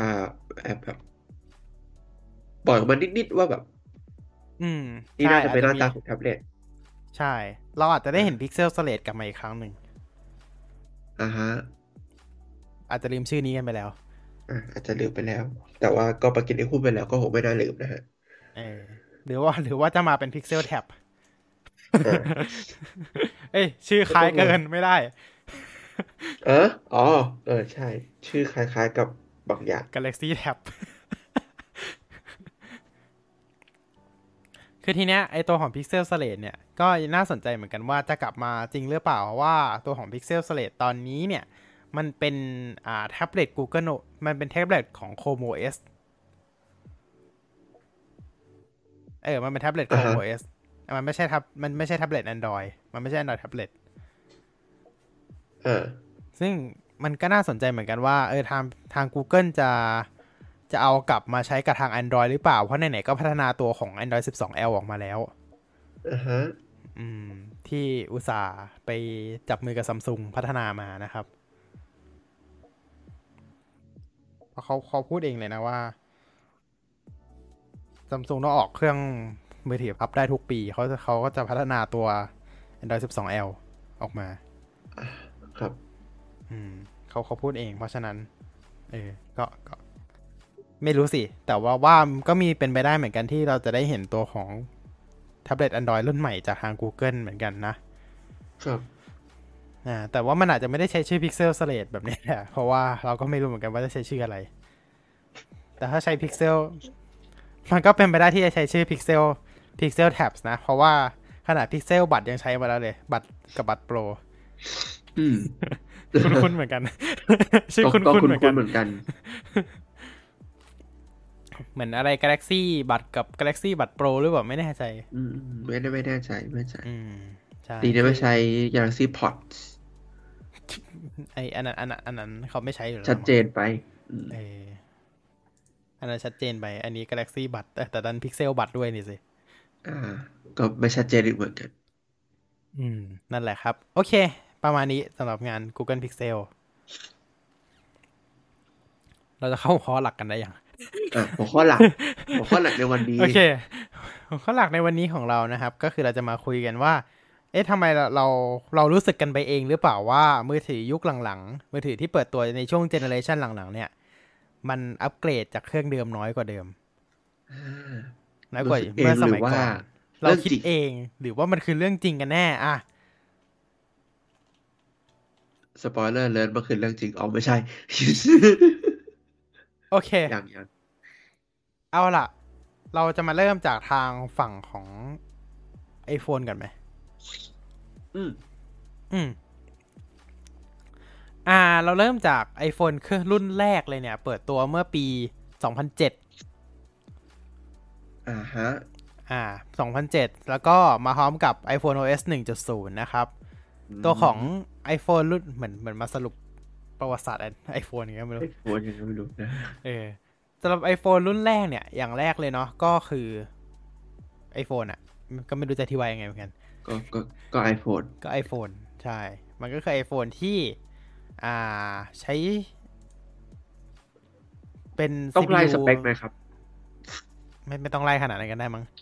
โดยมีแรมแหละแรมแรมหลายคนอาจจะแบบ โอ้โห น้อยจังร้อยยี่สิบแปดเมกอ่านะฮะซึ่งแน่นอน ปัจจุบันมันไม่พออยู่แล้ว storage storage สูงสุดอยู่ 16กิกนะครับสำหรับตัวของ iPhone รุ่นแรกเนาะโดยกล้องเนี่ยจะมีตัวเดียวก็คือกล้องหลัง 2 ล้านพิกเซลเนาะประมาณนี้ โอเค ครับ แค่นี้แค่นี้แล้วก็ปีถัดมาเปิดตัว iPhone 3G ก็คือเราไม่มีชื่ออะไร iPhone ครับ2นะครับ เราไม่มี iPhone 2 เราสคิปไป 3G เลย ตามชื่อเลยก็คือมีการเพิ่มการรองรับ 3G ขึ้นมา จะเห็น ก็มีแค่นั้นแหละอืมในช่วงนั้นก็มีแค่นั้นแหละ อ่า แล้วก็มาพร้อมกับ iPhone OS 2.0แต่จากนั้นหนึ่งปีมีการเปิดตัว iPhone 3 GS ครั้งนี้มาพร้อมกับ iPhone OS 3.0 แล้ว ซึ่ง iPhone OS 3.0 เนี่ย ก็แน่นอนครับว่ามีการเพิ่มตัวของ App Store ขึ้นมา อ่าเออซึ่งจริงๆ ก็ไม่ได้เกี่ยวอะไรหรอก เพราะว่า iPhone รุ่นเก่าก็ใช้ได้ อ่าฮะเนอะนะฮะแต่ 3GS จริง ๆ เนี่ยก็คือตัว S ย่อมาจาก Speed สปีดอ่าก็คือ ความเร็วเพิ่มขึ้นควาจากมเร็วเพิ่ม iPhone ขึ้น 3G เป็นสองเท่า แล้วก็ใช่ราคาถูกลงนะฮะตอนณตอนนั้นยังไม่มีอ่า CPU A เนาะใช่ ยังยังไปซื้อของซัมซุงอยู่ ใช่ ยังไปซื้อซัมซุงอยู่นะครับ แล้วตอนนั้นซัมซุงก็ออกสมาร์ทโฟนตัวเองเยี่ยมก็เลยก็คือ Galaxy ก็ก็เหมือนตอนนี้แหละก็ Apple ก็ยังใช้หน้าจอซัมซุงอยู่ แต่ซัมซุงก็ยังมีสมาร์ทโฟนตัวเองอยู่เหมือนกันแล้วก็ซัดกันไปซัดกันมานะฮะ ใช่อืมจริงๆเขาไม่ได้ซัดหรอกเพราะว่ามันก็คือค่ายเดียวกันสลับกันขึ้นแค่นั้นเองอ่าใช่ใช่ใช่โอเค แล้วก็รุ่นต่อไปก็เป็น iPhone รุ่นแรกที่มีกล้องหน้าอ่า iPhone รุ่นแรก iPhone ที่อ่าที่มีกล้องหน้า iPhone iPhone 4นะฮะ4ใช่ครับ ซึ่งแน่นอนมันไม่ใช่ 4G แล้วเพราะมันไม่มี 4G มันมาไม่ทันนะครับ มาไม่ทันนะฮะ จะมามันแบบปีเดียวมามิราเคิลอะไรอย่างงี้ก็ไม่น่าจะใช่นะเออไม่ใช่ อ่า เพราะฉะนั้น 4G ไม่มี มันก็เลยมาเป็น iPhone 4 ธรรมดานะครับ แล้วก็ ก็คือต่อจากเลข 3 เลย เพราะว่าเขาเขาไม่นั่งไล่ใหม่แล้วนะครับ ใช่ครับ อืมสามคือ 3G เป็น iPhone รุ่นที่ 2 ก็จริง เพราะฉะนั้น iPhone 4 เนี่ย จริง ๆ แล้วก็คือ iPhone รุ่นที่ 4 เลย เพราะว่าก็ 3GS ก็นับเป็นหนึ่งรุ่นเนาะ อ่าฮะ อืม นั่นแหละ แล้วก็เป็นอีกครั้ง แล้วก็เป็นครั้งแรกด้วยเช่นกันที่ Apple เริ่มใช้ CPU A เป็นของตัวเอง ก็คือมี CPU ซึ่งก็เริ่มที่ A แล้ว A4 เหมือนเดิม ก็คือ CPU Apple A4 เลย ก็คือตามชื่อตามรุ่น iPhone เลย แต่ว่าในตอนนั้นยังผลิตโดยซัมซุงเหมือนเดิม ครับ ครับ ก็คือผลิตโดยซัมซุงเหมือนเดิมแหละไม่มีอะไรนะครับ โอเค นี่คือ iPhone 4 เนาะ ก็มีแค่นี้ ก็คือมีการเพิ่มกล้องหน้ามา หน้าจอ เปลี่ยนจากตัวเครื่องโค้งหลัง อ่า ปกติตัวเครื่องโค้งจะเป็นโค้งหลัง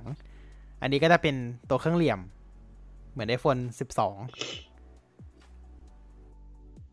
เผื่อใครไม่เก็ตเนาะ iPhone 12อือฮึอืมแล้วก็ iPhone 4S แน่นอนมันไม่มีอะไรเพิ่มครับ มาพร้อมกับ iOS 5 ซึ่งอันเนี้ยไม่มีอะไรจริง ๆ ไม่ไม่มีอะไรจริงๆ ไม่มีอะไรจริง ๆ แต่ว่ามีการเปลี่ยนชิปเป็น Apple A5 ก็ก็ก็ก็ครับก็ครับ มีการเปลี่ยนชิปเฉยๆไม่มีอะไรนะครับ อันนี้ที่เหลือเหมือนเดิมเนาะอันนี้ที่เหลือเหมือนเดิมนะครับสำหรับ iPhone 4S ก็คือ iPhone Speed ตัว S ที่บอกแล้วมันคือ Speed ก็คืออัพให้มันเร็วขึ้นอือฮึเนาะโอเค แล้วก็ iPhone 5 iPhone 5 เป็น iPhone รุ่นแรกที่หน้าจอยาว ขึ้น ยาวขึ้นกว่าเดิมเนาะเป็นตอนนั้นเป็นหน้าจออะไรสิบหกเก้าป่ะ เป็นหน้าจอ16ต่อ9ใช่แล้วอ่าใช่เป็นสิบหกเก้าแล้วก็ตอนนั้นก็มีมีมออกมาเนาะว่า iPhone เดี๋ยว6 7 iPhone 8 9 10ก็จะมันยาก็วจะขึ้นไปเรื่อยๆยาวไปเรื่อยเพราะว่าตอนนั้นมันดันออกมาเป็น iPhone 4 มันมีสี่แถว iPhone 5 มันดันมีห้าแถวป่ะๆอ่าจำไม่ iPhone ผิด6ก็คงจะมี 6 แถวอะไรมาดีเอนะอครับความจริงมันไม่ใช่นะ อ่าและแน่นอนว่า iPhone 4 มาพร้อมกับชิป Apple A6 iPhone 5 เออ เออ iPhone 5 ขออภัย iPhone 5มาพร้อมกับชิป Apple A6 นะครับ แล้วก็มาพร้อมกับ iOS 6 ด้วยเช่นกัน นะครับ เอาจริงอะ ดู generation iPhone อะ ให้นับ ให้นับ ให้นับตามเลข iOS ได้เลย เนาะเพราะว่ามันเรียงอยู่แล้วตัว นะครับ ก็จริง ๆ มันต้องบวกเพิ่มอีกหนึ่งเนาะเพราะ iPhone 10 มันมาพร้อมกับ iPhone 8อะบวกเพิ่มอีก2 2มีอะไรอีกรุ่นหนึ่งนะอ่ามันจะแป๊บนึงนะตั้งแต่5เนี่ย มันก็จะไล่เป็น6เอ้ย5 5s 6 6s 7แล้วก็อ๋อ8 แล้วก็เอาจริง10เอาจริงบวกเพิ่มเยอะเลยแหละ เพราะมันมีทั้ง SE มีทั้งอะไรอีกใช่ใช่บวกบวกบวกเยอะนับไม่ได้แล้วบวกเยอะเพราะว่าตอนนี้นับไม่ได้ iPhone อ่า14 ก็ iOS ใช่ใช่ใช่นับไม่ได้ละ โอเค อะ เอาเป็นว่า อันนี้คือ iPhone 5 เนาะก็คือแถวยาวขึ้น แล้วก็ถามว่าเรื่องกล้องก็คืออืม16กล้องแบบพิกเซลแปดล้านพิกเซลนะครับณณตอนนั้น แล้วก็มีกล้องหน้า 1.2 ล้านเท่านั้นเอง สมัยนี้ใช้ไม่ได้แล้วนะ กล้องกล้องแค่เนี้ย ครับ โอเค แล้วก็ต่อไปก็คือ iPhone 5s อ่า 5c ก่อน 5c ก่อนพูดผิด iPhone 5c ก็คือเป็น iPhone colorful เป็น iPhone ที่จับ iPhone 5 มาขยายแบตแล้วก็เปลี่ยนแชสซีจากอลูมิเนียมแก้วเป็นเป็นพลาสติกพลาสติกโพลีใช่คาร์บอเนคตรับแล้วก็ทำตัวทำตัวเครื่องให้มีสีสันสดใส มีทั้งหมด 5 สีให้เลือกนะตอนนั้นก็จะมี white blue green yellow pink ใช่ครับมาจำชื่อเลย ใช่เพราะมันก็ตไม่มีอะไรที่จะสีสดมากกว่านี้แล้ว ใช่ ก็คือเป็น iPhone รุ่นแรกแหละที่มีการเล่นสีสันสดใสเนาะครับใช่ครับ แล้วก็ iPhone รุ่นนี้มาพร้อมกับ iOS 7 นะครับ แล้วก็ ก็คือ iOS เดียวกับ iPhone รุ่นถัดไป เดี๋ยวเดี๋ยวค่อยว่ากัน มาพร้อมกับชิป Apple A6 นะครับ แล้วก็ อ่า ตอนนี้อ่า ตัวของกล้องหลังก็ยังคงใช้ 8 ล้านพิกเซลเหมือนเดิมแล้วกล้องหน้า 1.2 ล้านก็คือเหมือนเดิม ไม่มีอะไรเปลี่ยนแปลงเนาะสำหรับตรงนี้นะครับ โอเค แล้วก็ต่อไปเนี่ยก็คือ iPhone 5s iPhone 5s เป็น iPhone รุ่นแรกที่มีการเพิ่มตัวของ Touch ID เข้ามา ทีนี้จะสังเกตเห็นว่าจริงๆ มันก็ไม่ได้เปลี่ยนอะไรเยอะเนาะในแต่ละรุ่นอะอ่าฮะ อ่า แต่เพียงแต่ว่ามันดูก้าวกระโดดกว่าปัจจุบัน ครับ แต่เดี๋ยวเราเห็น13ข้ามมา14แล้วเราจะรู้เลยครับ โอเค แล้วเราจะรู้เลย โอเคนะ ว่ามันไอ้นี่ขนาดไหนนะฮะใช่ใช่โอเค ตัวของ iPhone 5s เนี่ย เป็น iPhone รุ่นแรกนะครับ ที่มาพร้อมกับระบบ Touch ID นะครับ แล้วก็ใช้ชิป Apple A7 เอ้ย ลืมบอก iPhone 4s ไม่ Siri ด้วยเนาะอ่า มาพร้อม iOS 6อ่า เออันนี้อไม่ใช่ห้าห้าห้าดิห้าครับ iPhone iOS 5 ตอนนี้ iPhone 5s มาพร้อม iOS 7 เป็นรุ่นแรกที่มี Touch ID ติดเข้ามาด้วยนะครับ ก็นี้ก็เป็นการเปลี่ยนแปลงครั้งใหญ่ของ iPhone เหมือนกันเนาะ จากปกติที่ปุ่มโฮมเนี่ย มันก็คือปุ่ม home ธรรมดาธรรมดาปุ่มหนึ่งที่มีต้องมีสี่เหลี่ยมอยู่ตรงกลาง ครับ อืม ตอนนี้ก็เปลี่ยนเป็นปุ่ม home แบบตรงกลางแบบสะอาดสะอาดไม่มีอะไร เพราะว่ามันเป็น Touch ID แทนเนาะอือฮึอืม โอเค นะ ตอนนั้นกล้องหลังยังคงเท่าเดิมก็คือ 8 ล้านพิกเซล แล้วก็กล้องหน้า 1.2 ล้านพิกเซลเหมือนเดิมนะครับ แต่ว่าตอนนั้นมีการอัดวิดีโอเป็น HD แล้วเนาะ HD Full HD พันพันแปดสิบสามสิบ fps ได้เนาะ แล้วก็มี slow motion แล้ว อยู่ที่อ่า 720p 120 fps นะครับ ครับ โอเค นั่นคือ iPhone 5s ต่อไปก็คือ iPhone 6 กับ iPhone 6 plus ตัวรุ่น plus มารุ่นแรกใน iPhone 6 นะครับสำหรับตัว iPhone แล้วก็เป็นอีกครั้งหนึ่งที่ Apple ขยายหน้าจอของ iPhone ให้ใหญ่ขึ้นกว่าเดิม แต่อือฮึแต่แต่คงอัตราส่วน 16:9 นะ ไม่ใช่ ไม่ใช่ว่าขยายแถวยาวขึ้นนะอ่า อ่าครั้งนี้มาพร้อมกับชิป Apple A8 นะครับ แล้วก็มาพร้อมกับ iOS 8 ครับนะครับ แล้วก็อ่ารุ่นนี้ จริงยังไม่มีอะไรเนาะจริง ๆ รุ่นนี้เป็นรุ่นแรกที่ อ่าเหมือนกับว่าน่าจะดีไซน์ในยุคที่ไม่มีซิปซับอยู่เพราะฉะนั้นเราก็จะเห็นหน้าจอที่มันใหญ่ขึ้น อะใหญ่ขึ้นแล้วใช่แล้วก็ ตัวกรอบอ่าเป็นตัวกรอบ iPhone เครื่องกลับมาโค้งอีกรอบหนึ่งปะอ่า ตัวตัวอืมตัวกรอบเครื่องกลับมาโค้งอีกรอบหนึ่งตั้งแต่ iPhone 4 นะอะใช่รุ่นสุดท้ายคือที่โค้งก็เป็น 3GS แล้วก็เป็นรุ่นแรกที่ อ่า เป็นรุ่นแรกที่กลับมาโค้ง ฝาหลังอ่าเครื่องแล้วก็เป็นรุ่นโค้งแรอีกรอบหที่นึ่งเปิดตัวมาสองรุ่น ก็คือรุ่นใหญ่กับรุ่นโคตรใหญ่นะครับรุ่นใหญ่กับรุ่นโคตรใหญ่โอเค ก็คือหกกับแล้วก็เป็น6 plus ครั้งแรกเนาะที่ เอ่ออะไรนะ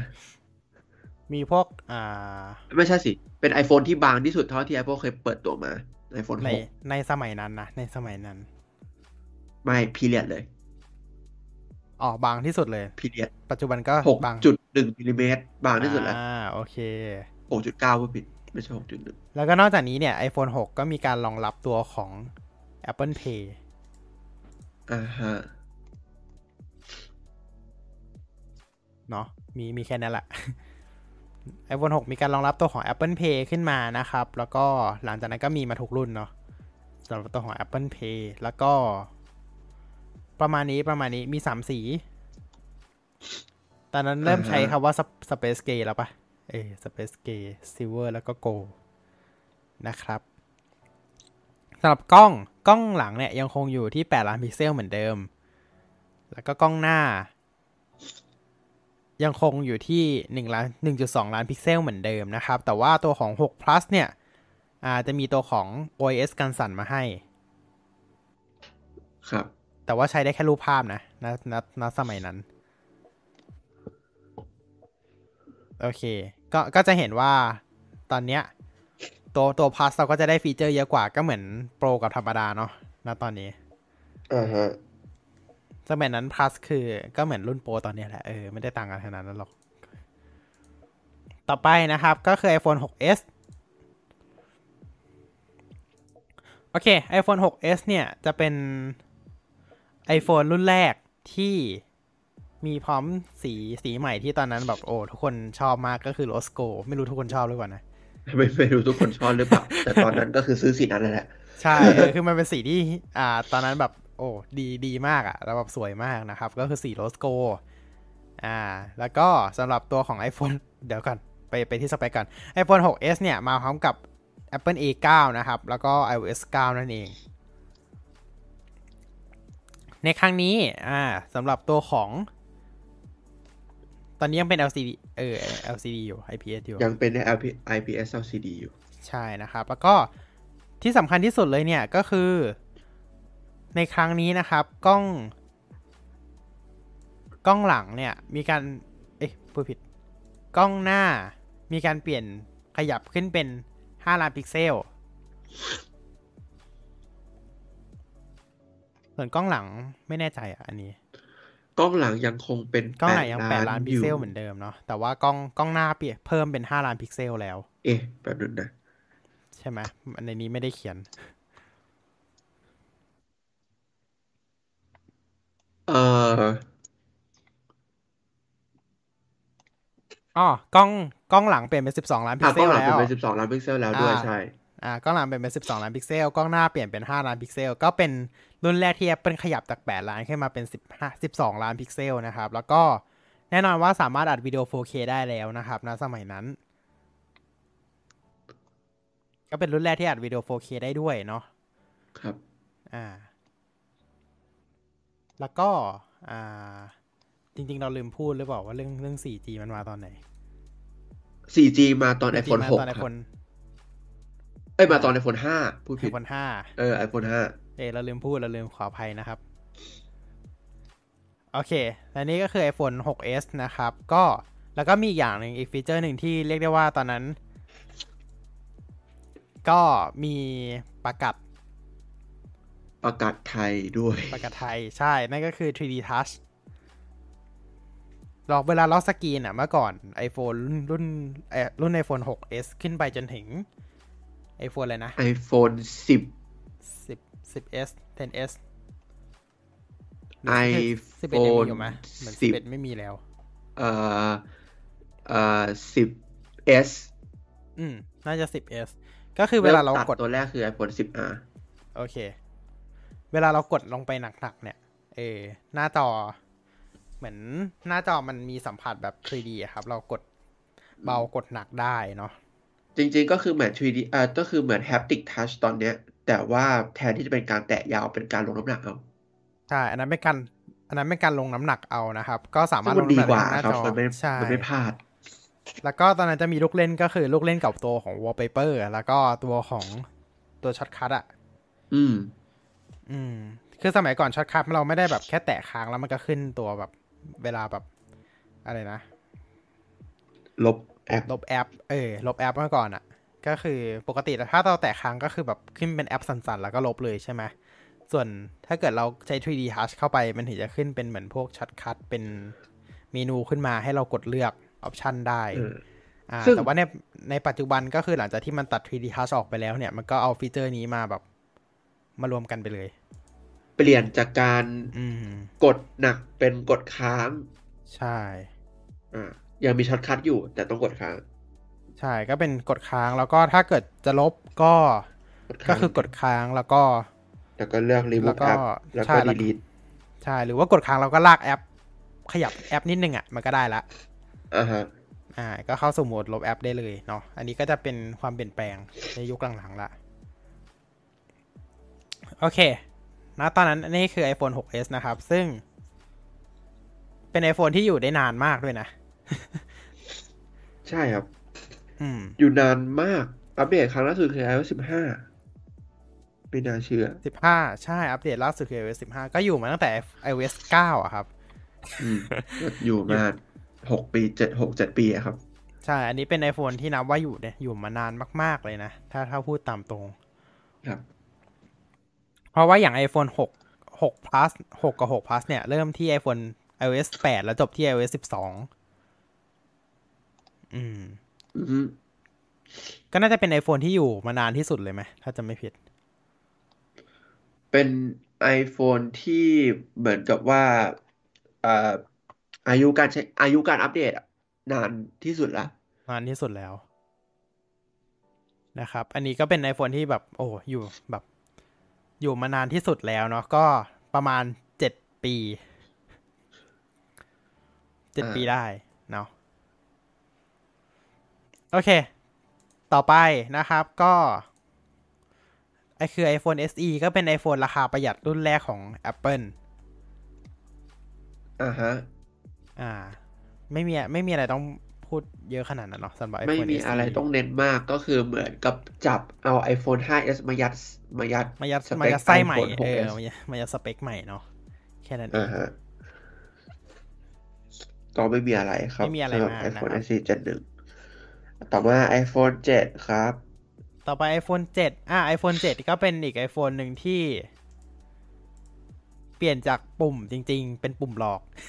อ่า ปุ่มหลอก ปุ่มหลอกก็คือเป็นปุ่มที่ปุ่มปุ่มเป็นปุ่มโฮมแบบระบบสั่นนะฮะ ใช่ คือมันไม่ได้กดจริงๆอะ ถ้าเกิดว่าคุณดับเครื่องมันก็มันมันก็ไม่บุบลงไป ใช่ อ่า ก็คือเวลาเวลาเรากดตัวปุ่มโฮมเนี่ย มันจะใช้ระบบสั่นให้เราเราเสมือนเราเรากดลงไปเนาะ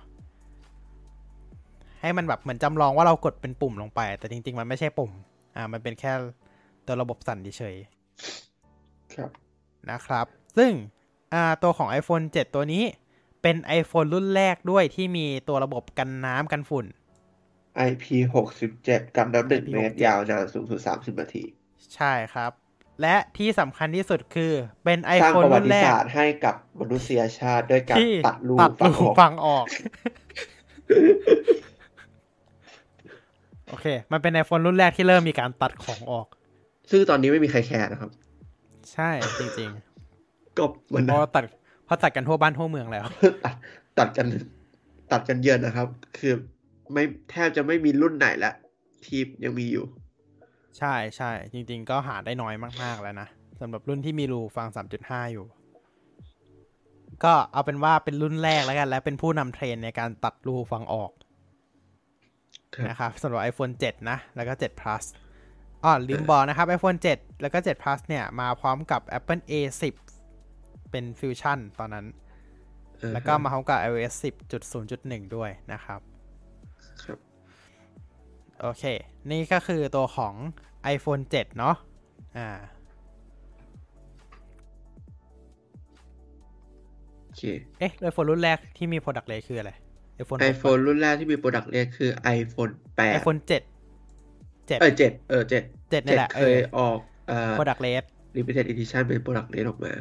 โอเค ก็ iPhone 7 ก็แน่นอนเป็นรุ่นแรกเนาะของ Product Red ด้วยเช่นกัน ครับ แล้วก็แน่นอนครับ กล้องมันอยู่เท่าเดิมมาตั้งแต่ตอนนั้นแหละ ไม่ได้เปลี่ยน 12 ล้านพิกเซลฮะแต่กล้องหน้าแต่ว่า iPhone 7 Plus เนี่ย กล้องหน้าเป็มีการขยับเป็น 7 ล้านพิกเซล อ่า อ่ามีขยับกล้องหน้า แต่ว่ากล้องหลังยังอยู่เท่าเดิม แล้วก็มี OS ให้ให้ทั้ง 7 และ7 plus แล้ว ปกติก่อนหน้านี้ให้เฉพาะรุ่น plus เนาะแล้วก็7 plus เป็นรุ่นแรกที่อ่าเป็นกล้องคู่ใช่ไหมและมาพร้อมกับระบบ portrait mode อ่า ใช่ แน่นอนมันมีกล้องคู่มีเทเลโฟโต้ก็คือ optical zoom ได้ 2 เท่าแล้วสองเท่ามีระบบ portrait mode ด้วยนะครับสำหรับตัวของ iPhone 7 plus เนาะโอเค ประมาณนี้นะครับสำหรับตัวของ iPhone 7 plus iPhone 7 กับ iPhone 7 plus นะครับ แล้วก็ต่อไปเนี่ยก็คือเป็น iPhone 8 โอเค iPhone 8 เป็น iPhone ที่โดนรุ่นกแรดกกระแสที่แทบจะ ไม่ไม่ได้รู้สึกว่าเหมือนกับเปิดตัวใหม่ ใช่อะจริงๆมันมันเหมือนกับอ่าเป็น iPhone 7 รุ่นอัปเกรดเฉยอ่าๆพูดว่าเป็น iPhone 7s ยังได้เลย ใช่ เป็น iPhone รุ่นที่อ่าเพิ่มเป็นอ่าเป็นดีไซน์ iPhone 7 ใช่ แต่เปลี่ยนจากเอ่อข้างหลังอลูมิเนียมเป็นข้างหลังกระจก อ่า ก็คือเปลี่ยนเพื่วัอสดุ เอาไว้ใช้สำหรับเป็นอ่าไวเลสชาร์จไวเลสชาร์จใช่เพราะว่าอลูมิเนียมมันไม่สามารถไวเลสชาร์จได้นะครับ ก็แน่นอนว่าเป็น iPhone รุ่นแรกที่มีการรองรับไวเลสชาร์จแล้วก็เป็นไออ๋อลืมบอกเป็น iPhone รุ่นนี้มาพร้อม Apple A11 แล้วก็ iOS 11 ด้วยนะครับ ครับ แล้วก็แน่นอนกล้องหลังเหมือนเดิม 12 12ล้านพิกเซล ไม่ได้เปลี่ยนนะ แล้วก็สำหรับตัวของ อ่า8 plus ก็เหมือนเดิมก็คือมีเป็นกล้องคู่เหมือนเดิมนะแล้วก็มีพัฒเทนโหมดเช่นเดิม ครับ กล้องหน้าก็ยังคง7ล้านพิกเซลเหมือนเดิมนะครับ ไม่ได้มีอะไรเปลี่ยนนะครับ ใช่ก็มันไม่มีอะไรจริงๆอะไม่รู้จะพูดอะไรเหมือนกันเนาะสำหรับตัวของ iPhone 8 เพราะว่าตอนนั้นเนี่ย มันเปิดตัวพร้อมกับ iPhone 10 ใช่แล้ว ก็คือโดนกบกระแสนั่นแหละพูดง่ายๆเลยไม่มีอะไร โดนกบกระแสโดยรุ่น รุ่นที่เอามาฉลองครบรอบ 10 ปี iPhone ใช่ครับ เพราะฉะนั้นเราไม่มี iPhone 9 นะครับ อืมอืมเพราะว่าไม่ทันแล้วครับ ต้องรีบเปิดตัว ไม่ยันนับ ไม่ยันนับ iPhone 10 ไม่ได้ ใช่อืมใช่โอเค ก็ iPhone 10 เป็น iPhone รุ่นแรกนะครับ ที่ตัดปุ่มโฮมออก คำว่าตัดกลับมาอีกตัดแล้วที่สองแล้วนะครับ ที่สองตัดอะปุ่มโฮตัดมปุ่มโฮมนะครับพร้อแล้วมก็กับตัดทัชไอดีตัด Touch ID แต่ว่ามีการเพิ่ม Face ID เข้ามาแทน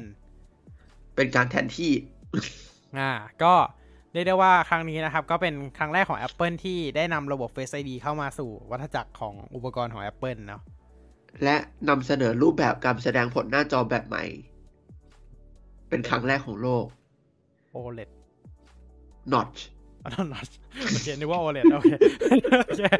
ไอย OLED ไม่ใช่ครั้งแรกเดี๋ยวซัมซุงใช้ OLED มาก่อนเออลืมอ่าฮะแล้วแล้วก็เป็น iPhone รุ่นแรกที่ใช้ OLED ใช่อ่าใช่แต่ใช่ใช่แล้วก็เป็น iPhone รุ่นแรกที่ใช้ OLED นะครับ ก็ทำให้สีมันสดกว่า iPhone รุ่นรุ่นก่อนๆด้วยนะ และแน่นอนอย่างที่บอกก็คือมันมี notch เป็นรุ่นแรกด้วยอ่าความจริง iPhone รุ่นนี้ก็แรกหลายอย่างนะครับ เพราะว่าเป็น set standard ให้ iPhone อีก10 ปี จนถึง iPhone 20 ขนาดนั้นเชียว อ่า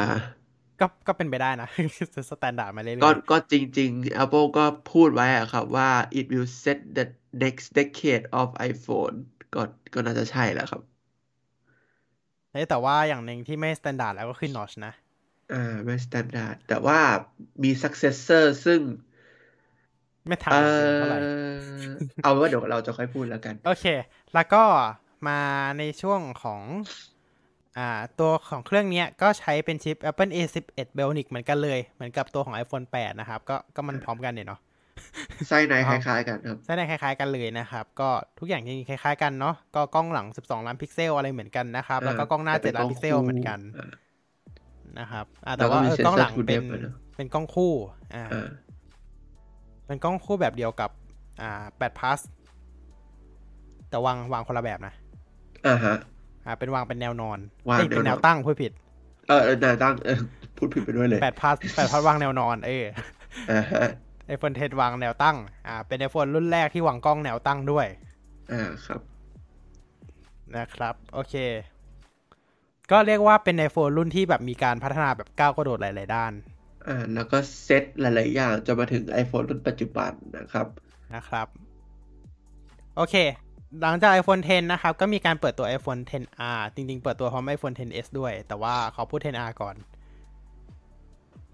นะครับ iPhone 10R เนี่ยก็เป็น iPhone เรียกว่าเป็น iPhone 10 รุ่นประหยัดละกัน อ่า รุ่นประหยัด อ่า อ่า ประหยัดยังไงก็ ไม่ไม่ไม่ใช้หน้าจอ OLED ฮะ ก็ใช้หน้าจอใช่กลับไป LED ใช้ IPS นี่แหละ IPS เหมือนเดิมเนาะเหมือนอ่าแต่แต่เปลี่ยนชื่อ เป็น Liquid Liquid Retina Retina อ่าปกติ IPS มันเป็น Retina Display อ่าอ่า Retina HD HD แล้วก็อ่าอ๋อใช่ Retina Display มันแบบยุคแรก ๆ เลยเนาะยุคหลังใช่ที่มันจอมัน HD แล้วก็เป็น Retina HD มันแบบรอบมันนี้เกิน 720p มาแบบตั้ง 70 พิกเซลก็เรียก HD อะอันนี้ HD ไปนะฮะล่าสุดเปลี่ยนเป็นเป็นอีกเป็น Liquid Retina Li- Liquid Retina นะฮะ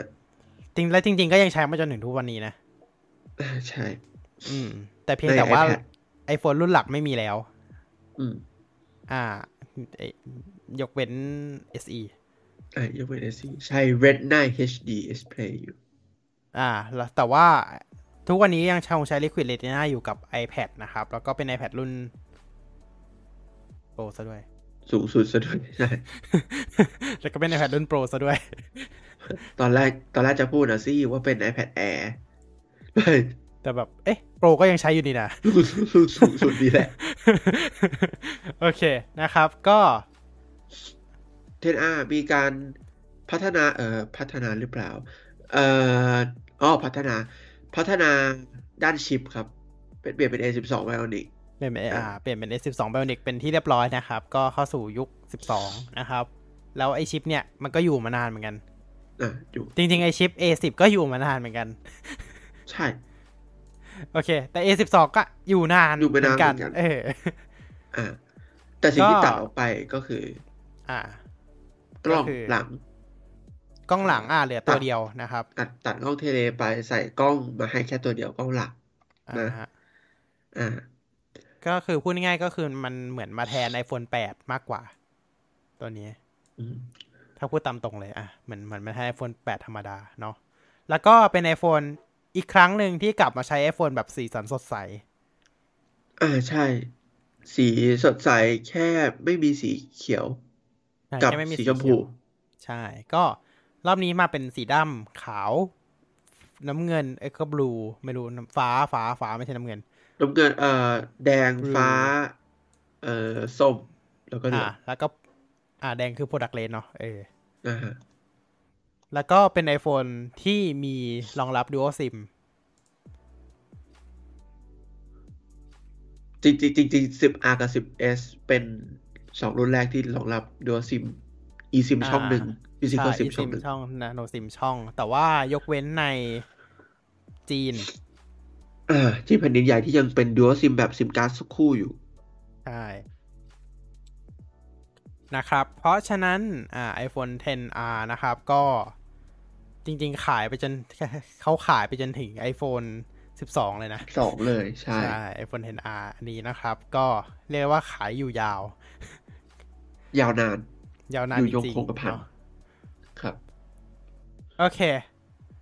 แล้วก็อ่าเป็น iPhone รุ่นแรกด้วยไหมไม่ไม่ใช่รุ่นแรกอะแต่ว่ามันคือส่วนที่โดนผลกระทบไปด้วยก็คือ เดี๋ยวค่อยพูดแล้วกัน อันนี้ มันมันยังไม่ถึงรุ่นของมันอืมโอเค ไปกันต่อครับ iPhone 10s แล้วก็ 10s Max เป็นรุ่นแรกเลยที่ใช้ชื่อ Max อ่าเป็น iPhone ที่ไม่มีปุ่มโฮมรุ่นแรกที่เปิดตัวมามาพร้อมกับหน้าจอสองขนาด ก็คือขนาดอ่าใหญ่มาก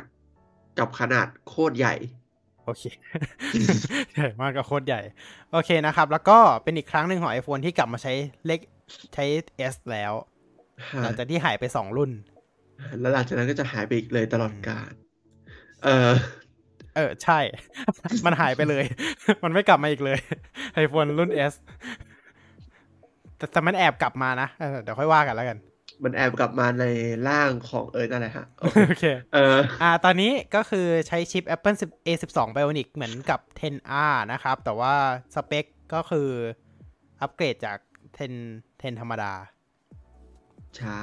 เป็นกล้องคู่เอ้ยเป็นกล้องคู่ทั้งคู่คู่นะครับ 12 ล้านพิกเซลเนาะ แล้วก็กล้องหน้า ก็ยังอยู่ 12 ล้านกับ 7 ล้านเหมือนเดิมนั่นแหละ ไม่ได้เปลี่ยนเลย อ่า ไม่ได้เปลี่ยนนะฮะ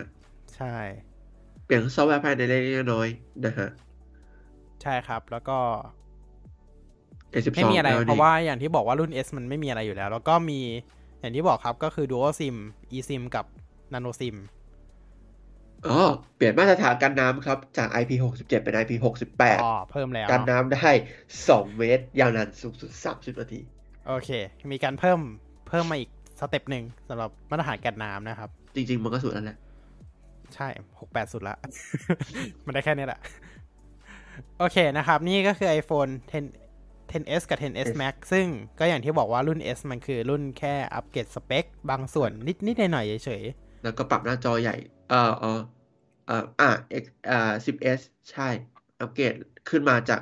10 สเปคบัมพูดง่ายๆ และส่วนยังเป็น iPhone รุ่นสุดท้ายที่มีระบบ Touch ID เอ้ย 3D Touch ด้วยพูดผิด 3D ๆระบบ Touch Touch ID Touch ID มันตัดหายไปมาครับละเออ 3D Touch เป็นรุ่นสุดท้ายด้วยนะครับ โอเคอ๋อ 10R เป็นรุ่นแรกที่ตัดออก 10R เป็นรุ่นแรกที่ตัดออกแล้วก็คือตัดอ๋อใช่ตัด 10R รุ่นก่อล่าง เอารุ่น เอารุ่นบนไว้ รุ่นบนยังอยู่ อ่าแต่รุ่นล่างตัดออก เพราะฉะนั้น iPhone 10s เลยเป็นรุ่นสุดท้ายที่มี 3D Touch อยู่นะครับ โอเค ต่อไป iPhone 11 เข้าสู่ตระกูล iPhone 11 กันนะฮะโอเค iPhone ที่วางรากฐานให้กับ iPhone รุ่นปัจจุบันอยู่เลยใช่ ก็คือจะมี 11 กับ 11 Pro แล้วก็ 11 Pro Max ซึ่งปัจจุบันก็จะขายเป็น form factor นี้มาโดยตลอดเนาะ ใช่ครับ ก็คือ เปลี่ยนแปลงเล็ก11น้อยได้หนึ่งอืมเมื่อก่อนเนี่ยก็จะรวมกันเนาะ plus pro pro plus อะไรแบบเนี้ยอืมมันก็จะรวมกันแต่ว่าครั้งนี้ครับ เป็นครั้งแรกเนาะที่มีการแยก 11 ธรรมดา สเปคหนึ่ง 11 Pro กับ 11 Pro Max อีกสเปคหนึ่งอีกสเปคหนึ่งนะครับ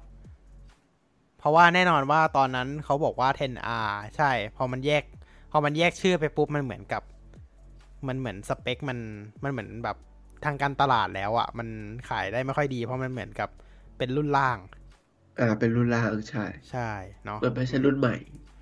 แต่เนี้ยมันคือ11เหมือนกันแค่ธรรมดากับโปร อืม จริง ๆ มันจะเรียกว่า 11R ก็ได้ เออไอจะโฟเรียกนอย่างนั้นก็ได้ 11R แต่ว่ามันก็ได้ไม่ดีทางการตลาดอ่อะนะใช่ชื่อมันไม่ดีแค่นั้นเองเนาะเขาก็เลยตั้งชื่อเป็น11ไปเลยดีกว่าอืม เขาว่าจะเป็น 11 11R แล้วก็จะมี 11R 11 แล้วก็ 11 Pro ก็ได้นะ เอาจริงอืมๆเออหรือว่า 11 แล้วก็ 11X 11 Max เอ๊ะมันก็ได้แหละ แต่เขาไม่ทำแค่นั้นเอง เพราะว่ามันดูแบบ การตลาดมันไม่ได้เนาะจริงๆแค่นั้นเองใช่อ่า แล้วก็ iPhone นี้เป็นรุ่นรุ่นแรกที่อะไรเอ่ย เป็นรุ่นแรกที่มีสามกล้อง อ่า เป็นรุ่นแรกที่มีสามกล้องเอ้ยเดี๋ยวเดี๋ยวสิบเอ็ดก่อนเดี๋ยวเดี๋ยวเดี๋ยวอ่า11ก่อนอ๋อเอาสิบ11เอ็ดสิบเอ็ดสิบเอ็ดสิบเอ็ดโอเคสิบเอ็ดไม่มีอะไรเออสิบเอ็ดแหมจะจะพูดว่าอะไรนะไหมเอสเอ่อเอ่อไอโฟนสิบเอ็ดเป็นรุ่นแรกที่มี A สิบสามเออก็ใช่ไหมล่ะก็ใช่สิ มันมันเป็นรุ่นแรกที่มี S 1 3ก็ก็ใช่ไหมล่ะอะก็ iPhone 11ก็เป็นรุ่นแรกที่เอ่มมีอะไร โอเค ก็มันเป็นอ๋อเป็นรุ่นแรกที่ขยับกล้องหน้าขึ้นมาเป็นอ๋อสิบสองล้านพิกเซล อ่า อ่าอ่าโอเคโอเคเป็นอะกล้องหน้าเป็นกล้องเป็นตัวแรกเลยเนาะที่ขยับขึ้นมานะครับ แล้วก็สำหรับ ตัวของ iPhone 11 เนี่ย ก็เป็นรุ่น รุ่นแรกด้วยปะที่มีอัลตร้าไว อะเป็นรุ่นแรกของรุ่นล่างที่มีกล้องสองตัว คือรุ่นใช่อัลตร้าไวคือกล้องอัลตร้าไวกล้องอัลตร้าไวเนาะกับอ่าแต่ไม่ใช่กล้องกล้องเทธรรมเลดานะคือเป็นกล้องอัลตร้าไวอัลกัตบร้ากไวล้องเลธรยรมดาใช่ก็คือเป็นอัลตร้าไวเนี่ย11มีเป็นรุ่นแรกนะครับสำหรับตัวอันนี้แล้วก็รับได้120องศาเนาะครับโอเค ซึ่งตรงนี้ก็ไม่มีอะไรแล้วสำหรับอ่า11ซึ่งมันก็ยังอัปเกรดหน่อย หนึ่งเดี๋ยวมันจะมีอัปเกรดน้อยกว่านี้อีกอ่าฮะโอส่วเคนฮะอ๋อส่วนอะ11ใช่ Pro 11 Pro กับ 11 Pro Max นะครับสำหรับ 11 Pro กับ 11 Pro Max เนี่ย แน่นอนครับ ก็มาพร้อมกับชิป Apple A สิบสาม13 เหมือนกันนะครับ เป็น A 13 Bionic เหมือนกันเลยเนาะ แล้วก็เนี่ยยังเป็นจอ OLED เหมือนเดิมนะครับ แล้วก็ที่สำคัญเนี่ย อ่า เรียกว่าไงดี เป็น iPhone รุ่นแรกที่มี3กล้องอย่างที่เคยอย่างที่บอกไปแล้วเนาะมี3กล้อง ก็คือเป็นแล้วก็ กล้อง wide tele แล้วก็ ultra wide แล้วก็เป็น iPhone รุ่นแรกที่เอ่อมีมาตรฐาน IP68 เอ่อที่สามารถใช้งานได้แบบ4เมตร 4เมตรใช่ใช่ใช่4เมตรยาวๆ30 นาทีนะฮะ แล้วก็เป็น iPhone รุ่นแรกที่มี storage 512กิก อ่า อันนี้ก็คืออัพมาแล้วนะครับ512กิกนะอ่าฮะจริง ๆ อ่า ชื่อจอทางการตลาดก็คือ Super Retina Retina XDR XDR ซึ่งจริงๆมันไม่ได้เปิด ไอจอชื่อนี้มันไม่ได้มาพร้อมกับ iPhone 10 เนาะ เหมือนตอน iPhone 10 ไม่เขาไม่ได้ไม่มา เออ เขาไม่ได้เขา iPhone ไม่ได้ใช้10 เป็น Super Retina HD อ่า แต่ที่เขาเปลี่ยนเป็น XDR เพราะว่า contrast ratio มันปรับเป็น 2 ล้านต่อหนึ่งแทนที่มันจะล้านต่อหนึ่งอ่า ก็คือเพิ่มแค่นั้นเองเนาะไม่มีอะไร นะครับ ก็สำหรับ 11 Pro ก็ ก็คือเป็น iPhone รุ่นแรกที่มี 3 กล้องนั่นแหละ พูดง่ายๆเลย นะครับ ประมาณนี้แหละเนาะไม่มีอะไรละไม่มีอะไรมากครับ ไม่มีอะไรมากละสำหรับตัวของ11 Pro 11 Pro กับนะครั11บ Pro Max โอเค Pro Max ก็แค่หน้าจอใหญ่ขึ้น จริง ๆ หลังจากนี้มันก็ไม่มีอะไรมากแล้วนะใช่ มันมันก็แทบจะแบบขยับเหมือนเดิมแล้วล่ะ ใกล้ใกล้เคียงเดิมแล้ว โอเค ต่อไป iPhone SE iPhone SE รุ่นที่ 2 เนี่ยมีการขยับ เรียกได้ว่าขยับมาจากไลน์อัพตัวของ iPhone SE เดิมก็คือยังคงใช้ อ่ามีการเปลี่ยนโมเดลเครื่องปะถ้าจำไม่ผิดเปลี่ยนอ่าโมเดลเป็น iPhone 8 ใช่ เปลี่ยนเป็นแชสซีอะเป็น iPhone 8 ส่วนสเปคอ่า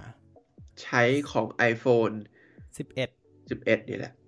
อ่า ก็คือใช้เชนชิป A13 Bionic นะครับ แล้วก็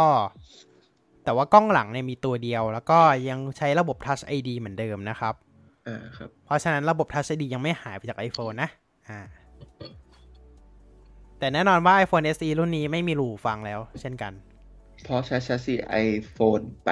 8ใช่ มันเป็นโมเดล iPhone 8 ไปแล้วไง มันก็เลยไม่มี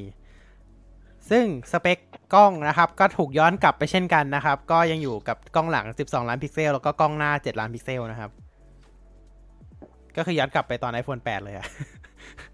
สเปคกล้อง ก็คือ ตัวเครื่อง iPhone 8 ยังมีอยู่ ก็เอามาก็คือเอามาใส่ internal ใส่ชิปล่าใหม่สุดอ่า เพิ่มแรมหน่อย ใส่ชิป เพิ่มทำดูโอซิม อ่า อะไรแบบนี้ แล้วก็จริงๆ กล้องก็มีการอัปเกรดเทคโนโลยีแหละนะ แต่ว่าด้วยความที่ไอ้กล้องความละเอียดอะมันยังเท่ากับ iPhone 8 เหมือนเดิมนะครับ โอเค ประมาณนี้แล้วก็มาตรฐานการน้ำยังคงอยู่ที่ IP67 นะครับ ไม่มีการเพิ่มแต่อย่างใด เพราะโมเดลเดิมนะครับ ไม่ได้ออกแบบโมเดลใหม่ โอเค เราข้ามไปเลยดีกว่า ต่อไป iPhone 12 แล้วก็ iPhone 12 mini iPhone 12 Pro แล้วก็ iPhone 12 Pro Max นะครับ ขอพูด 12 12 mini ก่อนละกัน สำหรับ 12 กับ 12 mini ก็น่าจะเป็นรุ่นแรกเลยเนาะที่ใช้ชื่กลัอบมา mini เรียมใช่แล้วกลับมาอ่าเรียมใช่ใช่ใช่ใช่ใช้ชื่อมินิแล้วก็กลับมาเรียมโอเค ก็เป็นรุ่นแรกนะครับที่มีการใช้ชื่อมินิใน iPhone นะครับ แล้วก็เป็นรุ่นแรกนะครับที่ iPhone กลับมาเหลี่ยมอีกครั้งหนึ่งหลังจาก iPhone 4S เอ้ยหลังจาก iPhone 5S อือฮึ อืม 5S เป็นรุ่นสุดท้ายที่เหลี่ยมเนาะ ก็กลับมาอีกครั้งหนึ่งกับ iPhone แบบเหลี่ยมๆ แล้วก็รอบนี้ก็ใช้เป็น อ่า Super Retina XDR แล้ว ในรุ่นในรุ่นล่าง ในรุ่นต่ำสุดใช่ เป็นจอ OLED แล้ว เป็นเปลี่จยนอเป็นจอ OLED แล้ OLED วเช่นกันนะครับ ก็เรียกได้ว่า โอเค มันก็คืออัพสเปคขึ้นมาจากเดิมแหละเนาะ แล้วก็มาพร้อมกับชิป A14 Bionic นะครับ และกันน้ำลึกสูงสุด 6 เมตรอ่าและที่พลาดไม่ได้ครับ iPhone รุ่นนี้เป็น iPhone รุ่นแรกที่ support 5G อ่า เป็น iPhone รุ่นแรกด้วยที่ support 5G ด้วยเช่นกัน อ่า ก็เป็นตอนนั้นยังไม่บูมเนาะ 5G ยังไม่ได้บูมขนาดนี้ี้อย่างใช่ โอเค ก็ประมาณนี้เนาะ อ่าสำหรับมีแค่นี้ ครับ12มินิก็12เริ่มไม่ค่อยมีอะไรละโอเคเคมันเริ่มไม่ค่อยมีอะไร แล้วก็ที่สำคัญที่สุดก็คือเป็น iPhone ที่ปีนั้นอะตัดหัวชาร์จอ้อเป็น iPhone รุ่นแรกที่ในกล่องไม่แถมหัวชาร์จให้ ใช่แล้วก็ AirPods นะครับใช่ก็คือไม่แถมทั้งคู่เลย ใช่ ซึ่งเอาจริงๆแล้ว มันโดน iPhone รุ่นเก่าก็โดนเหมารวมไปด้วย ใช่ ก็คือหลังจากเปิดตัว iPhone 12 นั้นปุ๊บ iPhone ที่ขายอยู่ช่วงนั้นก็คือ iPhone 11 และ iPhone SE ก็ถูกตัดด้วยเช่นกัน ก็ถูกตัดหัวชาร์จกับตัวของหูฟังเอ้ยออกหูไปฟังด้วได้ยเช่นนะคกัรันบอะโอเคเขาจะขาย AirPods แล้วไม่มีอะไรหรอกอือฮึโอเค ก็ประมาณนี้สำหรับตัวของอ่าแล้วก็กล้องยังเป็นกล้องคู่อยู่แล้วก็กล้องสเปคเดิมนะครับ ก็คือ 12 ล้านพิกเซล กับกล้องหน้า 12 ล้านพิกเซล เช่นกันนะครับ ครับ ยังคงอยู่ที่ 12 นะครับ ยังไม่อัปเกรด ต่อไปนะครับ มาสู่ iPhone 12 Pro แล้วก็ iPhone 12 Pro Max สำหรับรุ่นนี้เนี่ย แน่นอนนอกจาก 5G แล้วยังมีการเพิ่มตัวของ LiDAR Sensor เข้ามาใน iPhone เป็นครั้งแรกอ่าฮะ ใช่ครับ หลังจากที่เพิ่มมาใน iPad Pro เนาะใช่ อ่า แล้วก็มีการเพิ่มตัวของการถ่ายรูป Pro การถ่ายรูปการถ่ายไฟล์ RAW นะครับ อย่างเช่น Apple Pro RAW ซึ่งก็ก็ถ่ายถ่ายถ่ายถ่ายถ่ายรูปรอนั่นแหละไม่มีอะไรอ่าฮะอ่าเป็นครั้งแรกของ iPhone ที่ถ่ายไฟล์รอได้นะครับ แล้วก็ อ่ากล้องสามเหมือนเดิมไม่มีอะไรเนาะแล้วก็กล้องหน้า12ล้านเหมือนเดิมครับ ทุกอย่างอืมเพิ่มระยะซูม อ่าหรือเพิ่เปมล่าน่าจะเพิ่มระยะอะซูม iPhone 12 Pro Max เพิ่มระยะซูมจาก 2 เท่าเป็น 2.5 เท่าอ่า และ iPhone 12 Pro Max เป็น iPhone แรกที่ใช้ระบบกันสั่นแบบ Sensor Shift คือไปชิปที่เซนเซอร์ โอเค ไม่ใช่ชิปที่เลนส์โอเคนะครับ อันนี้คือตัวของ iPhone 12 Pro กับ 12 Pro Max นะครับ แล้วก็มีสีฟ้าแบบ Pacific Blue ครับ อ๋อจริง ๆ 12 ก็เป็น iPhone รุ่นแรกเหมือนกันที่มีการวางจำหน่ายเพิ่มเติม วางจำหน่ายสีเพิ่มเติมในภายหลัง ก็คือสีม่วง ก็สีม่วงใช่ ในรุ่น 12 ธรรมดานะครับ มีการขายเพิ่มเติมในช่วงช่วงเดือนมีนาปะช่วง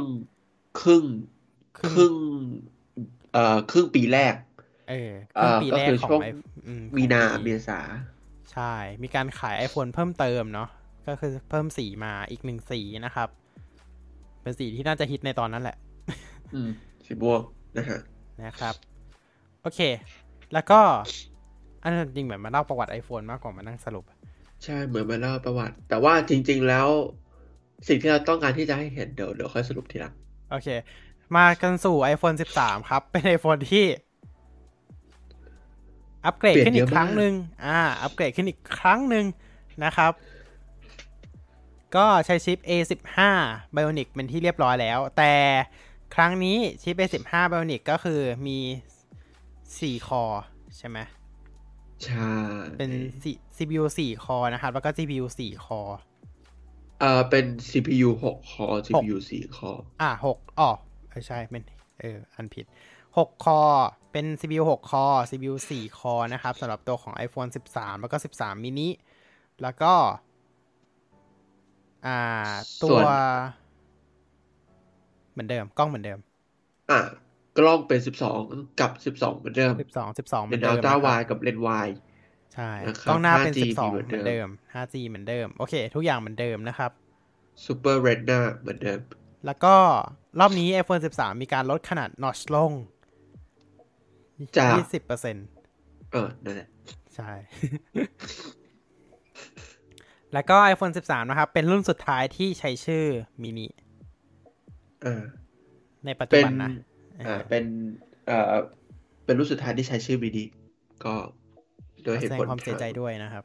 โดยเหตุผลทางยอดขายบางประการนะอืมคุณไม่ได้ไปต่อ คุณไม่ได้ไปต่อ แต่ในที่สุดแล้วก็คือ Apple ตัดสินใจเหมือนจะพลาดนะฮะ โอเคก็ไม่เป็นไร พลาดกว่าเดิมหรือเปล่าก็ไม่รู้ โอเคเอ่อนะครับ ก็โอเคอะ ก็อันนี้คือ iPhone 13 กับ iPhone 13 13 mini ส่วนใช่ iPhone 13 Pro และ Pro Max นะฮะ ใช้ชิป A15 เหมือนกัน แต่เขาปลดล็อกคอที่อ่าก็คือ5ของ GPU ก็คือเป็นก็คือ CPU 6 คอ GPU 5 คอนะฮะ ครับ ส่วนเอ่อหน้าจอเป็น Super Retina XDR เหมือนเดิม แต่เป็นครั้งแรกของ iPhone ที่มีหน้าจอ refresh rate 120 Hz ใช่ก็คือเหมือนเป็น iPad Pro อ่าเป็นโปรโมชั่นนะครับ ชื่อเดียวกันเลยเขาเขาเขาคงไม่อยากตั้งชื่อใหม่หรอกไหนๆมันก็ใช้แค่นี้มาก็ละหัวจะเนาะแค่นี้ก็หัวจะปวดอยู่แล้วนะฮะอะฮะ ก็อ่ารอบนี้มีการเพิ่มฟีเจอร์หลักๆ ก็คือเรื่องของ Apple อ่า Cinematic Mode อ่า Cinematic Mode นะครับครับก็เป็นฟีเจอร์หลักของ iPhone 13 Pro เลยเนาะที่มีการเพิ่มเข้ามา อ่า แล้วก็การถ่ายวิดีโอแบบเอ่อ ProRes ProRes ใช่อ่าฮะอ่าส่วนกล้องก็12 12 12เหมืแล้อนวเดิก็มนอกจากนั้นก็จะมีมาโครโหมด มาโครด้วยกล้อง wide ultra wide นะฮะอ่าฮะและเราจะเริ่ม storage 1 t อ่าฮะ เราจะเริ่มเห็นแล้วล่ะว่า การตลาดในช่วงนี้กับช่วงก่อนอันนี้มันต่างกันยังไง ก่อนหน้านั้นเล่นสเปค ตอนนี้เริ่มเล่นกล้องฮะ โอเค อะ ไปกันต่อเนาะ สุดท้ายสิบสุดท้ายนะครับ ก็คือ iPhone S อย่างอย่างอย่าง iPhone SE รุ่นที่สามนะครับ ยังไม่สุดท้ายยังยังเบรกก่อนเบรกโอเค iPhone SE Gen 3 เนี่ย อัปเกรดครับอ่อสเปคบัมสให้เปคเฉให้ยๆอัปเกรให้ดแค่สสเปเปคคมาให้สเปคมาเท่ากับ iPhone 13 13 ใช่ครับ ก็ เรียกได้ว่าเป็น iPhone โมเดลเดิมนะครับ โมเดลเดิมเลยไม่ได้เปลี่ยนนะครับ แต่ว่าสเปคอัพขึ้นเป็นเท่ากับ iPhone 13 ก็คือใช้ชิป A15 Bionic นั่นเอง ช่วงนั้นเป็นโดนแซวกันมากมายนะฮะโดนแซวแบบตัวถังดึกดำบรรพ์แต่ว่าแบบสเปคนี่โคตรแรง สเปคแรงนะครับ แต่ตัวถังเดิมเนาะ ก็แน่นอนครับว่าระบบ Touch ID เนี่ยก็ยังคงอยู่นะครับ แล้วก็เป็น iPhone รุ่นล่าสุดด้วยที่ใช้ระบบ Touch ID นะครับ ใช่ครับ โอเค แล้วก็เป็น i- ยังเป็น iPhone รุ่นที่เอ่อรุ่นที่ถูกที่สุดไม่ใช่ถูกที่สุด ใช่ณตอนนี้นะครับ โอเค ก็ ที่เหลือไม่มีอะไรเนาะที่เหลือเหมือนเดิมเลยนะครับสำหรับ iPhone SE นะครับ ที่เหลือเหมือนเดิมครับ ก็เหมือนเดิมมีเพิ่มแค่แบบสเปคอะไรที่เป็นของ iPhone 13 ก็พวกชิป A15 เรื่องระบบเรื่องระบบชาร์จอะไรก็มีการอัปเกรดขึ้นมาเฉยไวเลสชาร์จเอ่อ 5G ๆใช่หมดแล้วละแค่นั้นแหละมีแค่นี้นะฮะ จบแล้วนะครับสำหรับ iPhone SE 3 นะครับ มีแค่นี้จริง ๆ กล้องหน้าก็ไม่อัปเกรดเนาะสามละ SE Gen 3กล้องหน้าก็ ก็ยังอืมเจ็ดล้านพิกเซลอยู่ดีนะครับ ใช่ก็จะนะฮะก็คือกล้องสเปคเดิมเลยอะไม่ได้ต่างจากเดิม ครับ นะครับ โอเค เราไปต่อกัน รุ่นสุดท้าย2รุ่นสุดท้ายละ ก็คือ iPhone 14 14 plus 14 Pro แล้วก็ 14 Pro Max นะครับ เรามากันที่ 14 กับ 14 plus ก่อนเลย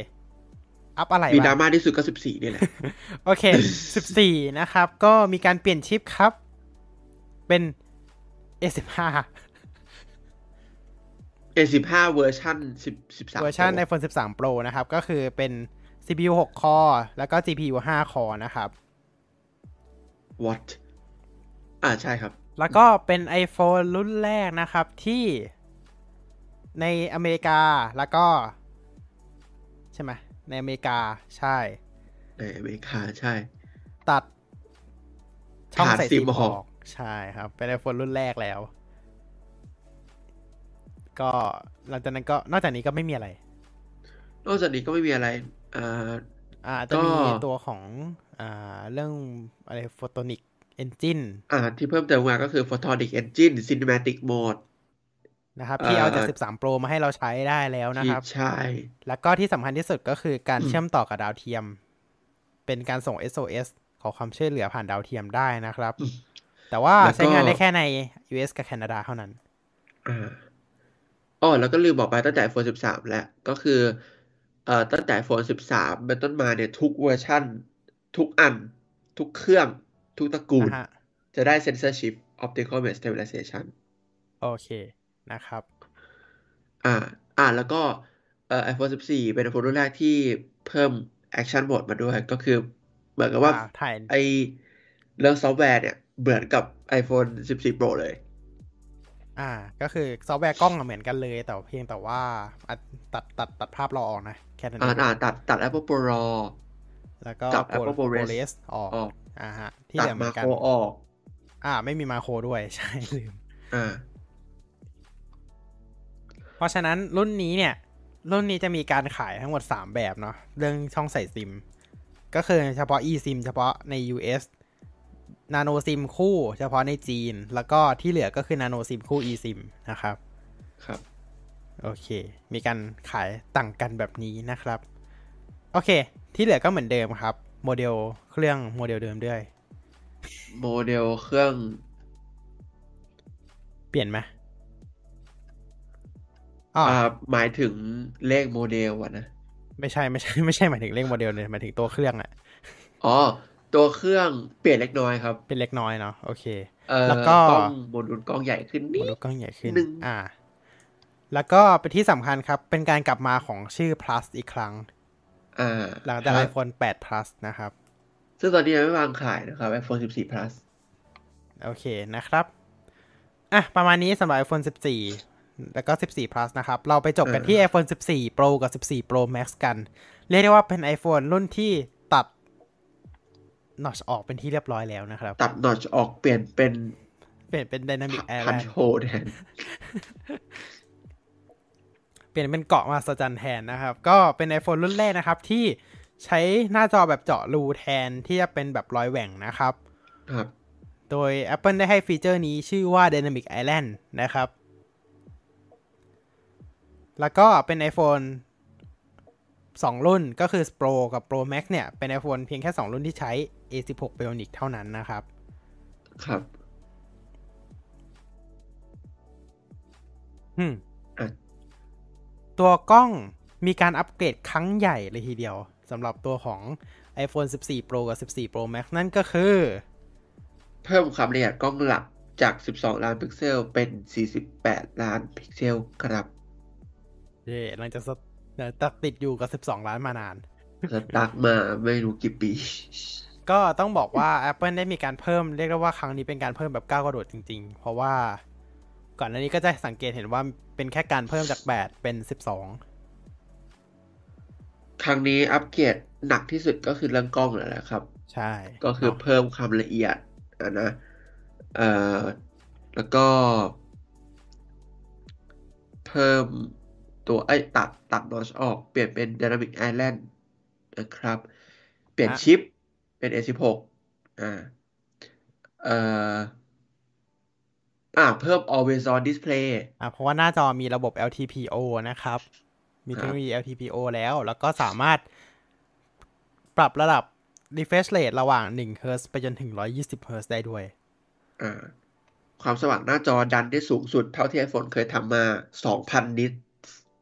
นะครับ โอเคนะครับ อะ ประมาณนี้สำหรับ 14 Pro 14 Pro อะแล้วก็สเปคกล้องก็14 Pro ทำเหมือนเดิมครับ นะครับ โอเค จากวิวัฒนาการ iPhone ที่ผ่านมาเนี่ย เราจะสังเกตเห็นได้อย่างหนึ่งเลย ก็คือเมื่อก่อน iPhone ก็คือจะมีรุ่นเดียว จะมีรุ่นเดียวแรกจะมีรุ่นเดียว แล้วก็จะเป็นรุ่นธรรมดาสลับ S อ่าฮะ อ่า จนผ่านมาระดับหนึ่ง มีการเปิดตัวรุ่น Plus ก็คือออกมาเป็นคู่กันหน้าจอใหญ่กับหน้าจอเล็ก ซึ่งตอนนั้นสเปคไม่ได้ต่างกันมาก ก็คือเป็นอ่าฮะรุ่นรุ่นสูงกับรุ่นรุ่นรุ่นต่ำเรียกว่าไงดี ครับ เออก็คือเป็นสองรุ่น ซึ่งก็เป็นเปรียบเสมือนรุ่นธรรมดากับรุ่นโปรนั่นแหละ แต่ตอนนั้นสเปคมันไม่ได้ห่างกันเยอะ มันก็เลยใช้เป็นแค่ plus แล้วก็หน้าจอใหญ่ขึ้นแค่นั้นเองเนาะอืม แล้วก็มีการเปิดตัว iPhone รุ่นรุ่นแบบรุ่นต่ำจริงๆ ก็คือ iPhone SE เพื่อเป็น iPhone รุ่นประหยัดนะครับ แล้วก็มีการหลังจากนั้น อ่าพอหลังจากเปิดตัว iPhone 10 ปุ๊บ ก็เราก็จะเริ่มเห็น ไม่ไม่ใช่ iPhone 10ดิ iPhone 11 เราก็จะเริ่มเห็นความแตกต่างอย่างชัดเจนนะครับ ก็คือเป็นรุ่นธรรมดากับรุ่นโปร แยกกันเลย รุ่นธรรมดาก็คือค่อยๆ อัปเกรดไปทีละเล็กทีละน้อย ส่วนรุ่นโปรก็ อัพแบบก้าวกระโดดหน่อย ก็คือรุ่นโปรมันก็เหมือนอัพปกติ แต่ว่ารุ่นธรรมดาก็คือแบบเหมือนค่อยๆอัพอะแค่นั้นเองเนาะครับเออแล้วก็เหมือนเหมือนแยกชนชั้นอืมอืม เหมือน เหมือนแยกไปเลยว่าแบบ อืม ก็รุ่นรุ่นไม่โปรก็รุ่นไม่โปร รุ่นไม่โปรรุ่นโปรก็คือแบบรุ่นสเปคโปรธรรมดาธรรมดาเลย อ่า สเปคธรรมดา เอาของเท่าที่จำเป็นไป ถ้าใช่รุ่นโปรก็เอาของจัดเต็มไป แต่ก็ยังแอบมีกั๊กอยู่นะ เดี๋ยวไม่มีของเปิดตัวในปีถัดไปโอเค แล้วก็ที่สำคัญที่สุดคือรุ่นธรรมดาในปีนี้เนี่ย มีการเป็นเรียกได้ว่าดราม่ามากที่สุด เนื่องจากว่าใช้ชิปเดิม ใช้ชิปเก่าด้วยไม่ใช่ชิปใหม่ เพราะปกติ Apple เนี่ยจะใช้ชิปใหม่ตลอดเนาะในการเปิดตัว iPhone รุ่นใหม่ใช่แต่ว่าครั้งนี่เนี้เป็ยนรู้สึกจะเป็นครั้งแรกอะครั้งแรกด้วยที่ Apple เนี่ยใช้ชิปตัวเดิมนะครับ ก็คือชิปของ 13 Pro Max มาใส่ใน iPhone 14 นะครับอ่าเออก็ก็เป็นดราม่าครั้งใหญ่เหมือนกันสำหรับ iOS สำหรับ iPhone เนาะจริงๆถ้าถ้าเราสังเกตเห็นว่า อ่าก็คือ ก็จะเป็นรุ่นสเปคสูงกับรุ่นสเปคแบบกลางๆไปเลย ที่ที่มีการเปิดตัวแยกกันสเปคคนละแบบฟีเจอร์คนละแบบไปเลยใช่ไหมเออก็จะแค่เป็นแบบแค่นี้ใช้ชื่อ แค่ใช้ชื่อเป็นแค่อันเดียวกันเอ่อแค่ใช้เลขรุ่น เลขเดียวกันใช่ก็คือสิบเอ็ดไอ้สิบสี่สิบสี่สิบสี่ plus สิบสี่ pro กับ pro max ก็คืออันไหนต่อท้าย pro ก็คือแบบ เหมือนเอาของเหมือนอันนี้จริง ๆ อะ เป็นรุ่นสุดจริง ๆ แต่ว่าสิบสี่ก็คือแบบเออรุ่นที่อัปเกรดขึ้นมาจากรุ่นก่อนหน้านี้เฉยอ่าฮะๆอืมเอาจริงไม่ใช่แค่ Apple นะที่ทำแบบนี้อ่าก็มีหลายหลายค่ายเหมือนกันที่ทำลักษณะอย่างนี้ก็คือ ปล่อยออกมาเป็นรุ่นทีทีใช้โมเดลชื่อเดียวกันแต่ แต่เหมือนกับห้อยท้ายไม่เหมือนกัน อืม ที่เห็นชัดอีกอีกแบรนด์หนึ่งก็คือ Samsung อ่า A12 A12 Plus A12 Ultra อัลตร้าใช่ก็รุ่นครับจัดเต็ม S22 Ultra กับ S22 พัดก็รุ่นรุ่นล่างแค่ขนาดหน้าจอ ใช่ แค่ต่างกันแค่ขนาดหน้าจอ โอ้ เหมือนกันเลยเนาะ อ่า แล้วก็ แล้วก็ S22 ตระกูลอาจจะมี FE ไม่มีอะสิอาจอาจจะมี อาจจะมีโอเค อาจจะมี อ่า ใช่อ่าตระกูล FE ก็ FE อาจเนี่ยจะเหมือนมาแบบช้ากว่าเพื่อนอะรุ่นต่ำอ่า รุ่นต่ำกว่าหน่อยเนาะอืมคือก็จะเหมือนจริง ๆ ก็จะการตลาดช่วงนี้สังเกตว่าสมาร์ทโฟนแบรนด์ใหญ่ๆก็จะทำการตลาดแบบเดียวกันเลย ก็คือมีการเปิดตัว เป็นชื่อรุ่นเดียวกัน แต่ว่าสุดท้ายแล้วเนี่ย จริง ๆ แล้วก็คือมันคนละสเปคกัน ความสามารถของตัวเครื่องต่างกันเนาะอย่างที่เราเห็นล่าสุดก็คือ iPhone 14 กับ iPhone 14 Pro ซึ่งต่างกันแบบเยอะมากๆอยู่ ด้วยความที่ iPhone 14 เป็นดีไซน์เดิม แล้วก็ใช้ชิปตัวตัวเก่าด้วย แล้วก็ 14 Pro เนี่ยจะเป็นชิปตัวใหม่ บวกกับเป็น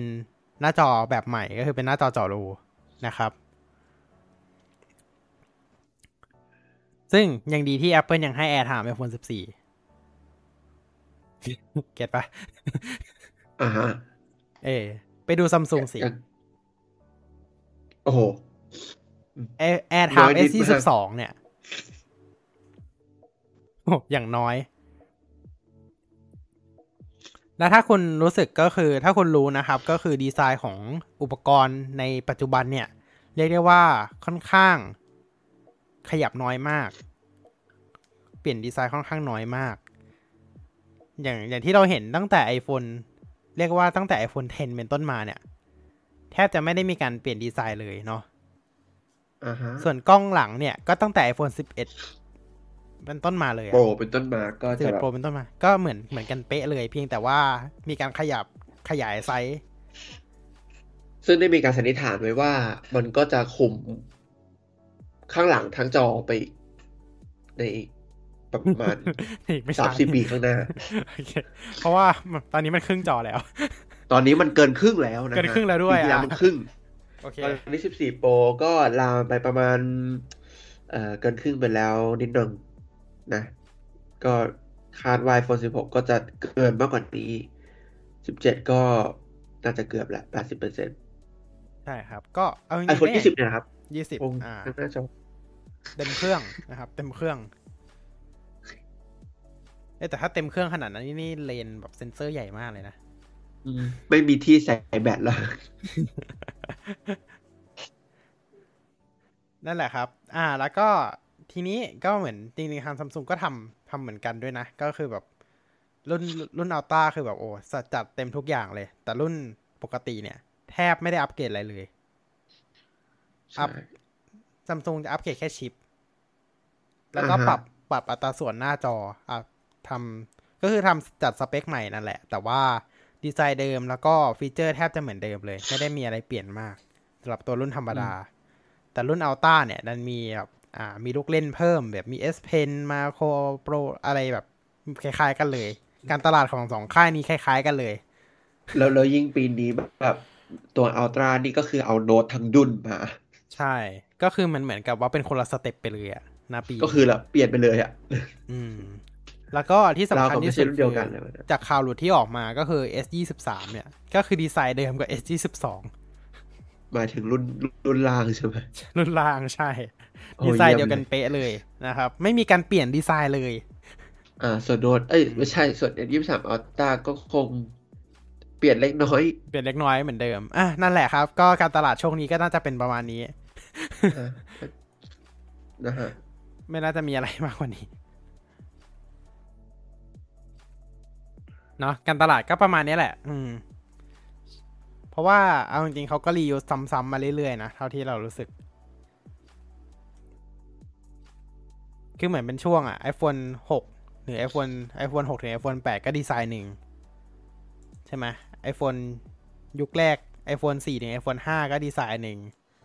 iPhone iPhone 1 iPhone ถึง iPhone 3G ดีไซน์หนึ่ง4ถึง5ดี4ถึง 5S ดีไซน์หนึ่ง 6ถึง8ดีไซน์หนึ่ง10ถึง10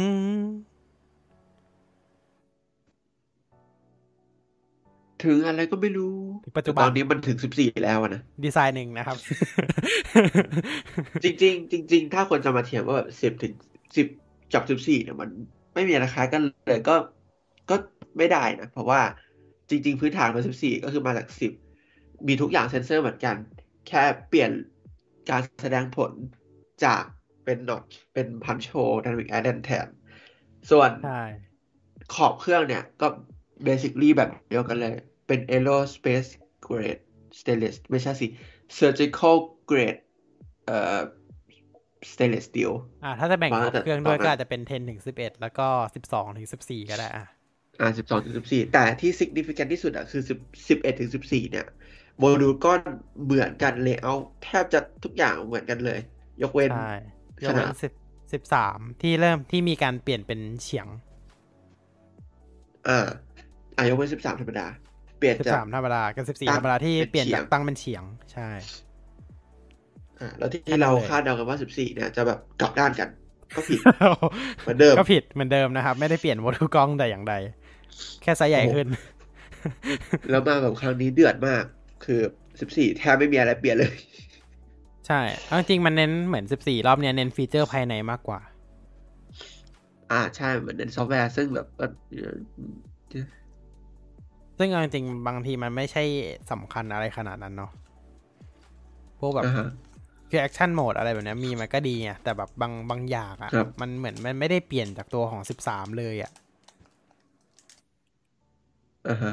เออ มันก็เลยแบบดูอันนี้ขนาดนั้น ดูอันนี้แบบมากหน่อย ก็เหมือน S11 กับ S12 อะไม่เห็นมีอะไรจำเป็นต้องเปลี่ยนเลย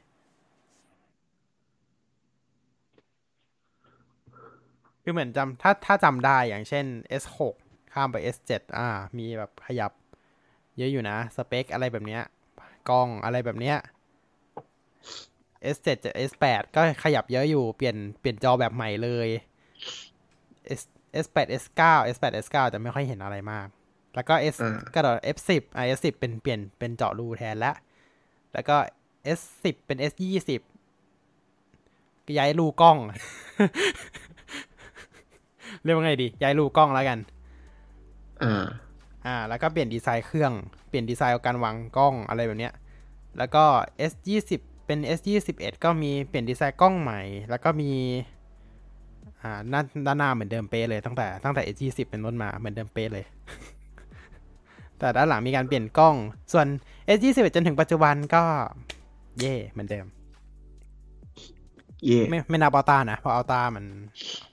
ก็คือเหมือนปัจจุบันเนี่ยเออคือเหมือนเขาไปทุ่มกับเครื่องรุ่นสูงมากกว่าเนาะอ่าฮะหลายๆหลายๆหลายๆแบรนด์ใช่ก็คือเขาไปทุ่มกับเครื่องรุ่นสูงมากกว่าในการพัฒนาแล้วก็ดีไซน์ใหม่ ตัวเครื่องแบบใหม่เนาะส่วนเครื่องรุ่นเก่าก็ดีไซน์เดิมๆแบบเดิมๆเนาะอ่าฮะใช่ใช่ใช่ เพราะสังเกตเห็นว่าไอ้อย่าง 14 Pro ซึ่งแบบโอ้อัปเกรดอัปเกรดค่อนข้างเยอะกว่า 14 หรือแบบ S 21 Ultra ที่อัปเกรดมาเป็น S 22ก็มีการอัปเกรดขึ้นมาค่อนข้างเยอะอืมเราจะสังเกตเห็นจากตรงนี้ได้เลยเนาะว่ามันมีการ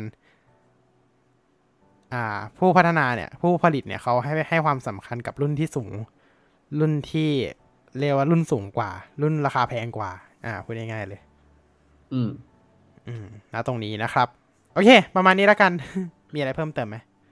อะจริงๆ อยากจะปิดท้ายเรื่องหนึ่งก็คือเอ่อสิ่งที่เราพูดวันนี้เนี่ยไม่ใช่มาโจมตีอะไรหรือใครนะ แต่อ่าแค่โอเคเหมือนกับมาแชร์ประสบการณ์เฉยๆ ซึ่งเอาจริงๆเอ่อการที่เปลี่ยนน้อยขนาดเนี้ยมันก็ไม่ได้มีแค่ข้อเสียนะ ก็คือมีข้อดีด้วย ก็คือไม่ต้องเปลี่ยนทุกปี ใช่ มันไม่ต้องเปลี่ยนเครื่องทุกปีครับ มันมีไม่ข้ต้อองเปดีลี่ยนอยู่เครื่องทุกปี อ่าสมัยก่อนเนี่ยแบบ iPhone ออกมาแบบเปลี่ยนแบบ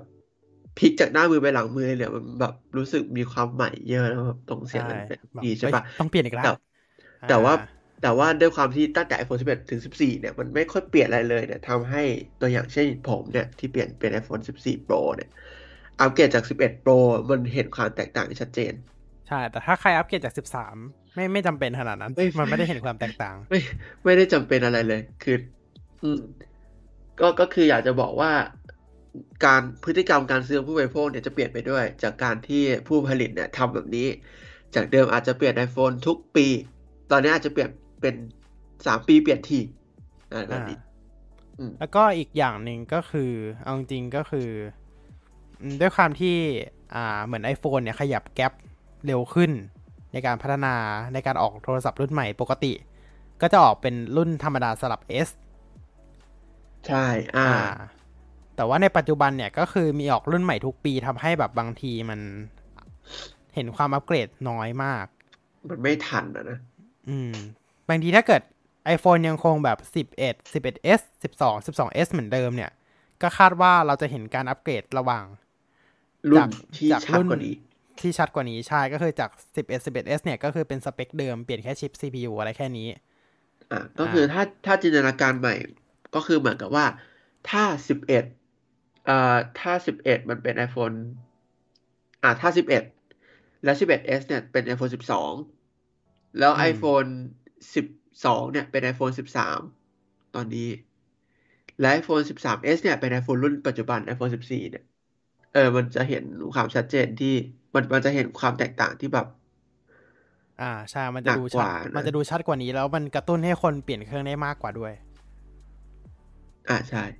อืมแต่แต่แต่พอเขาไล่เลขแบบนี้มันก็ทำให้รู้สึกแบบ ไม่ค่อยมีอะไรใหม่ในแต่ละปีอ่ามันจะดูแบบค่อนข้างจืด จืดลงในแต่ละแบบมันจืดมันจะรู้สึกจืดลงกว่าเมื่อก่อน ใช่ อืม โอเค โอเค เนี่ยอันนี้คือไม่ได้ความคิดใช่เห็นสำหรับพวกเราสองคนแล้วก็สำหรับความคิดเห็นเกี่ยวกับ iPhone แล้วก็ Samsung Galaxy นะครับ ในช่วงหลังๆนี้นะครับ โอเค ส่วนเรื่องบางแฟลกชิปบางเครื่องที่เลิกเลิกใช้ชิปรุ่นท็อปแล้วก็ไปใช้ชิปรุ่นกลางแล้วตอนนี้ไปทำชิปตัวเองก็อีกเรื่องหนึ่งนะครับ อันนี้ครับอืมอะไรนั้นเขาไม่ได้เขาไม่ได้เน้น performance เครื่องอยู่แล้วนี่นะลืมอืมฮึโอเคนะครับ ก็ประมาณนี้ละกันสำหรับ Tech Weekend ในสัปดาห์นี้นะครับ เย่อืม ก็สำหรับคลิปอะไรที่ค้างๆอยู่นะครับ เดี๋ยวลงให้นะครับเร็วๆนี้แหละ มีคลิปหลายตัวเหลยเกินนะครับ โอเค ก็ขอบคุณทุกท่านที่รับชมนะครับ เราจะเจอกันอีกทีนึง เดือนตุลาเลย หลังสัปดาห์หน้าหลังงาน หลังงาน Google Pixel นะครับ เราจะเจอกันอีกทีหนึ่งวันที่ 9 ตุลาเลยทีเดียวนะครับ ก็อีกค่อนข้างนานเนาะก็เดี๋ยวหลังงาน Google Pixel แล้วเรามาเจอกันนะครับ เราจะมาพูดถึงพูดถึงเรื่องราวเกี่ยวกับอ่า งาน Made for Made by Google ในงานนั้นนะครับ ว่ามีอะไรเปิดตัวบ้างเดี๋ยวเราจะสรุปแล้วมาพูดคุยกันนะครับ ครับผม โอเคนะครับ ก็สำหรับวันนี้นะครับ ก็ต้องขอพวกเราต้องขอตัวลากันไปก่อนนะครับ เราพบกันใหม่ครั้งหน้านะครับ วันที่ 9 ตุลาคม แล้วเจอกันครับ สวัสดีครับ สวัสดีครับบ๊ายบาย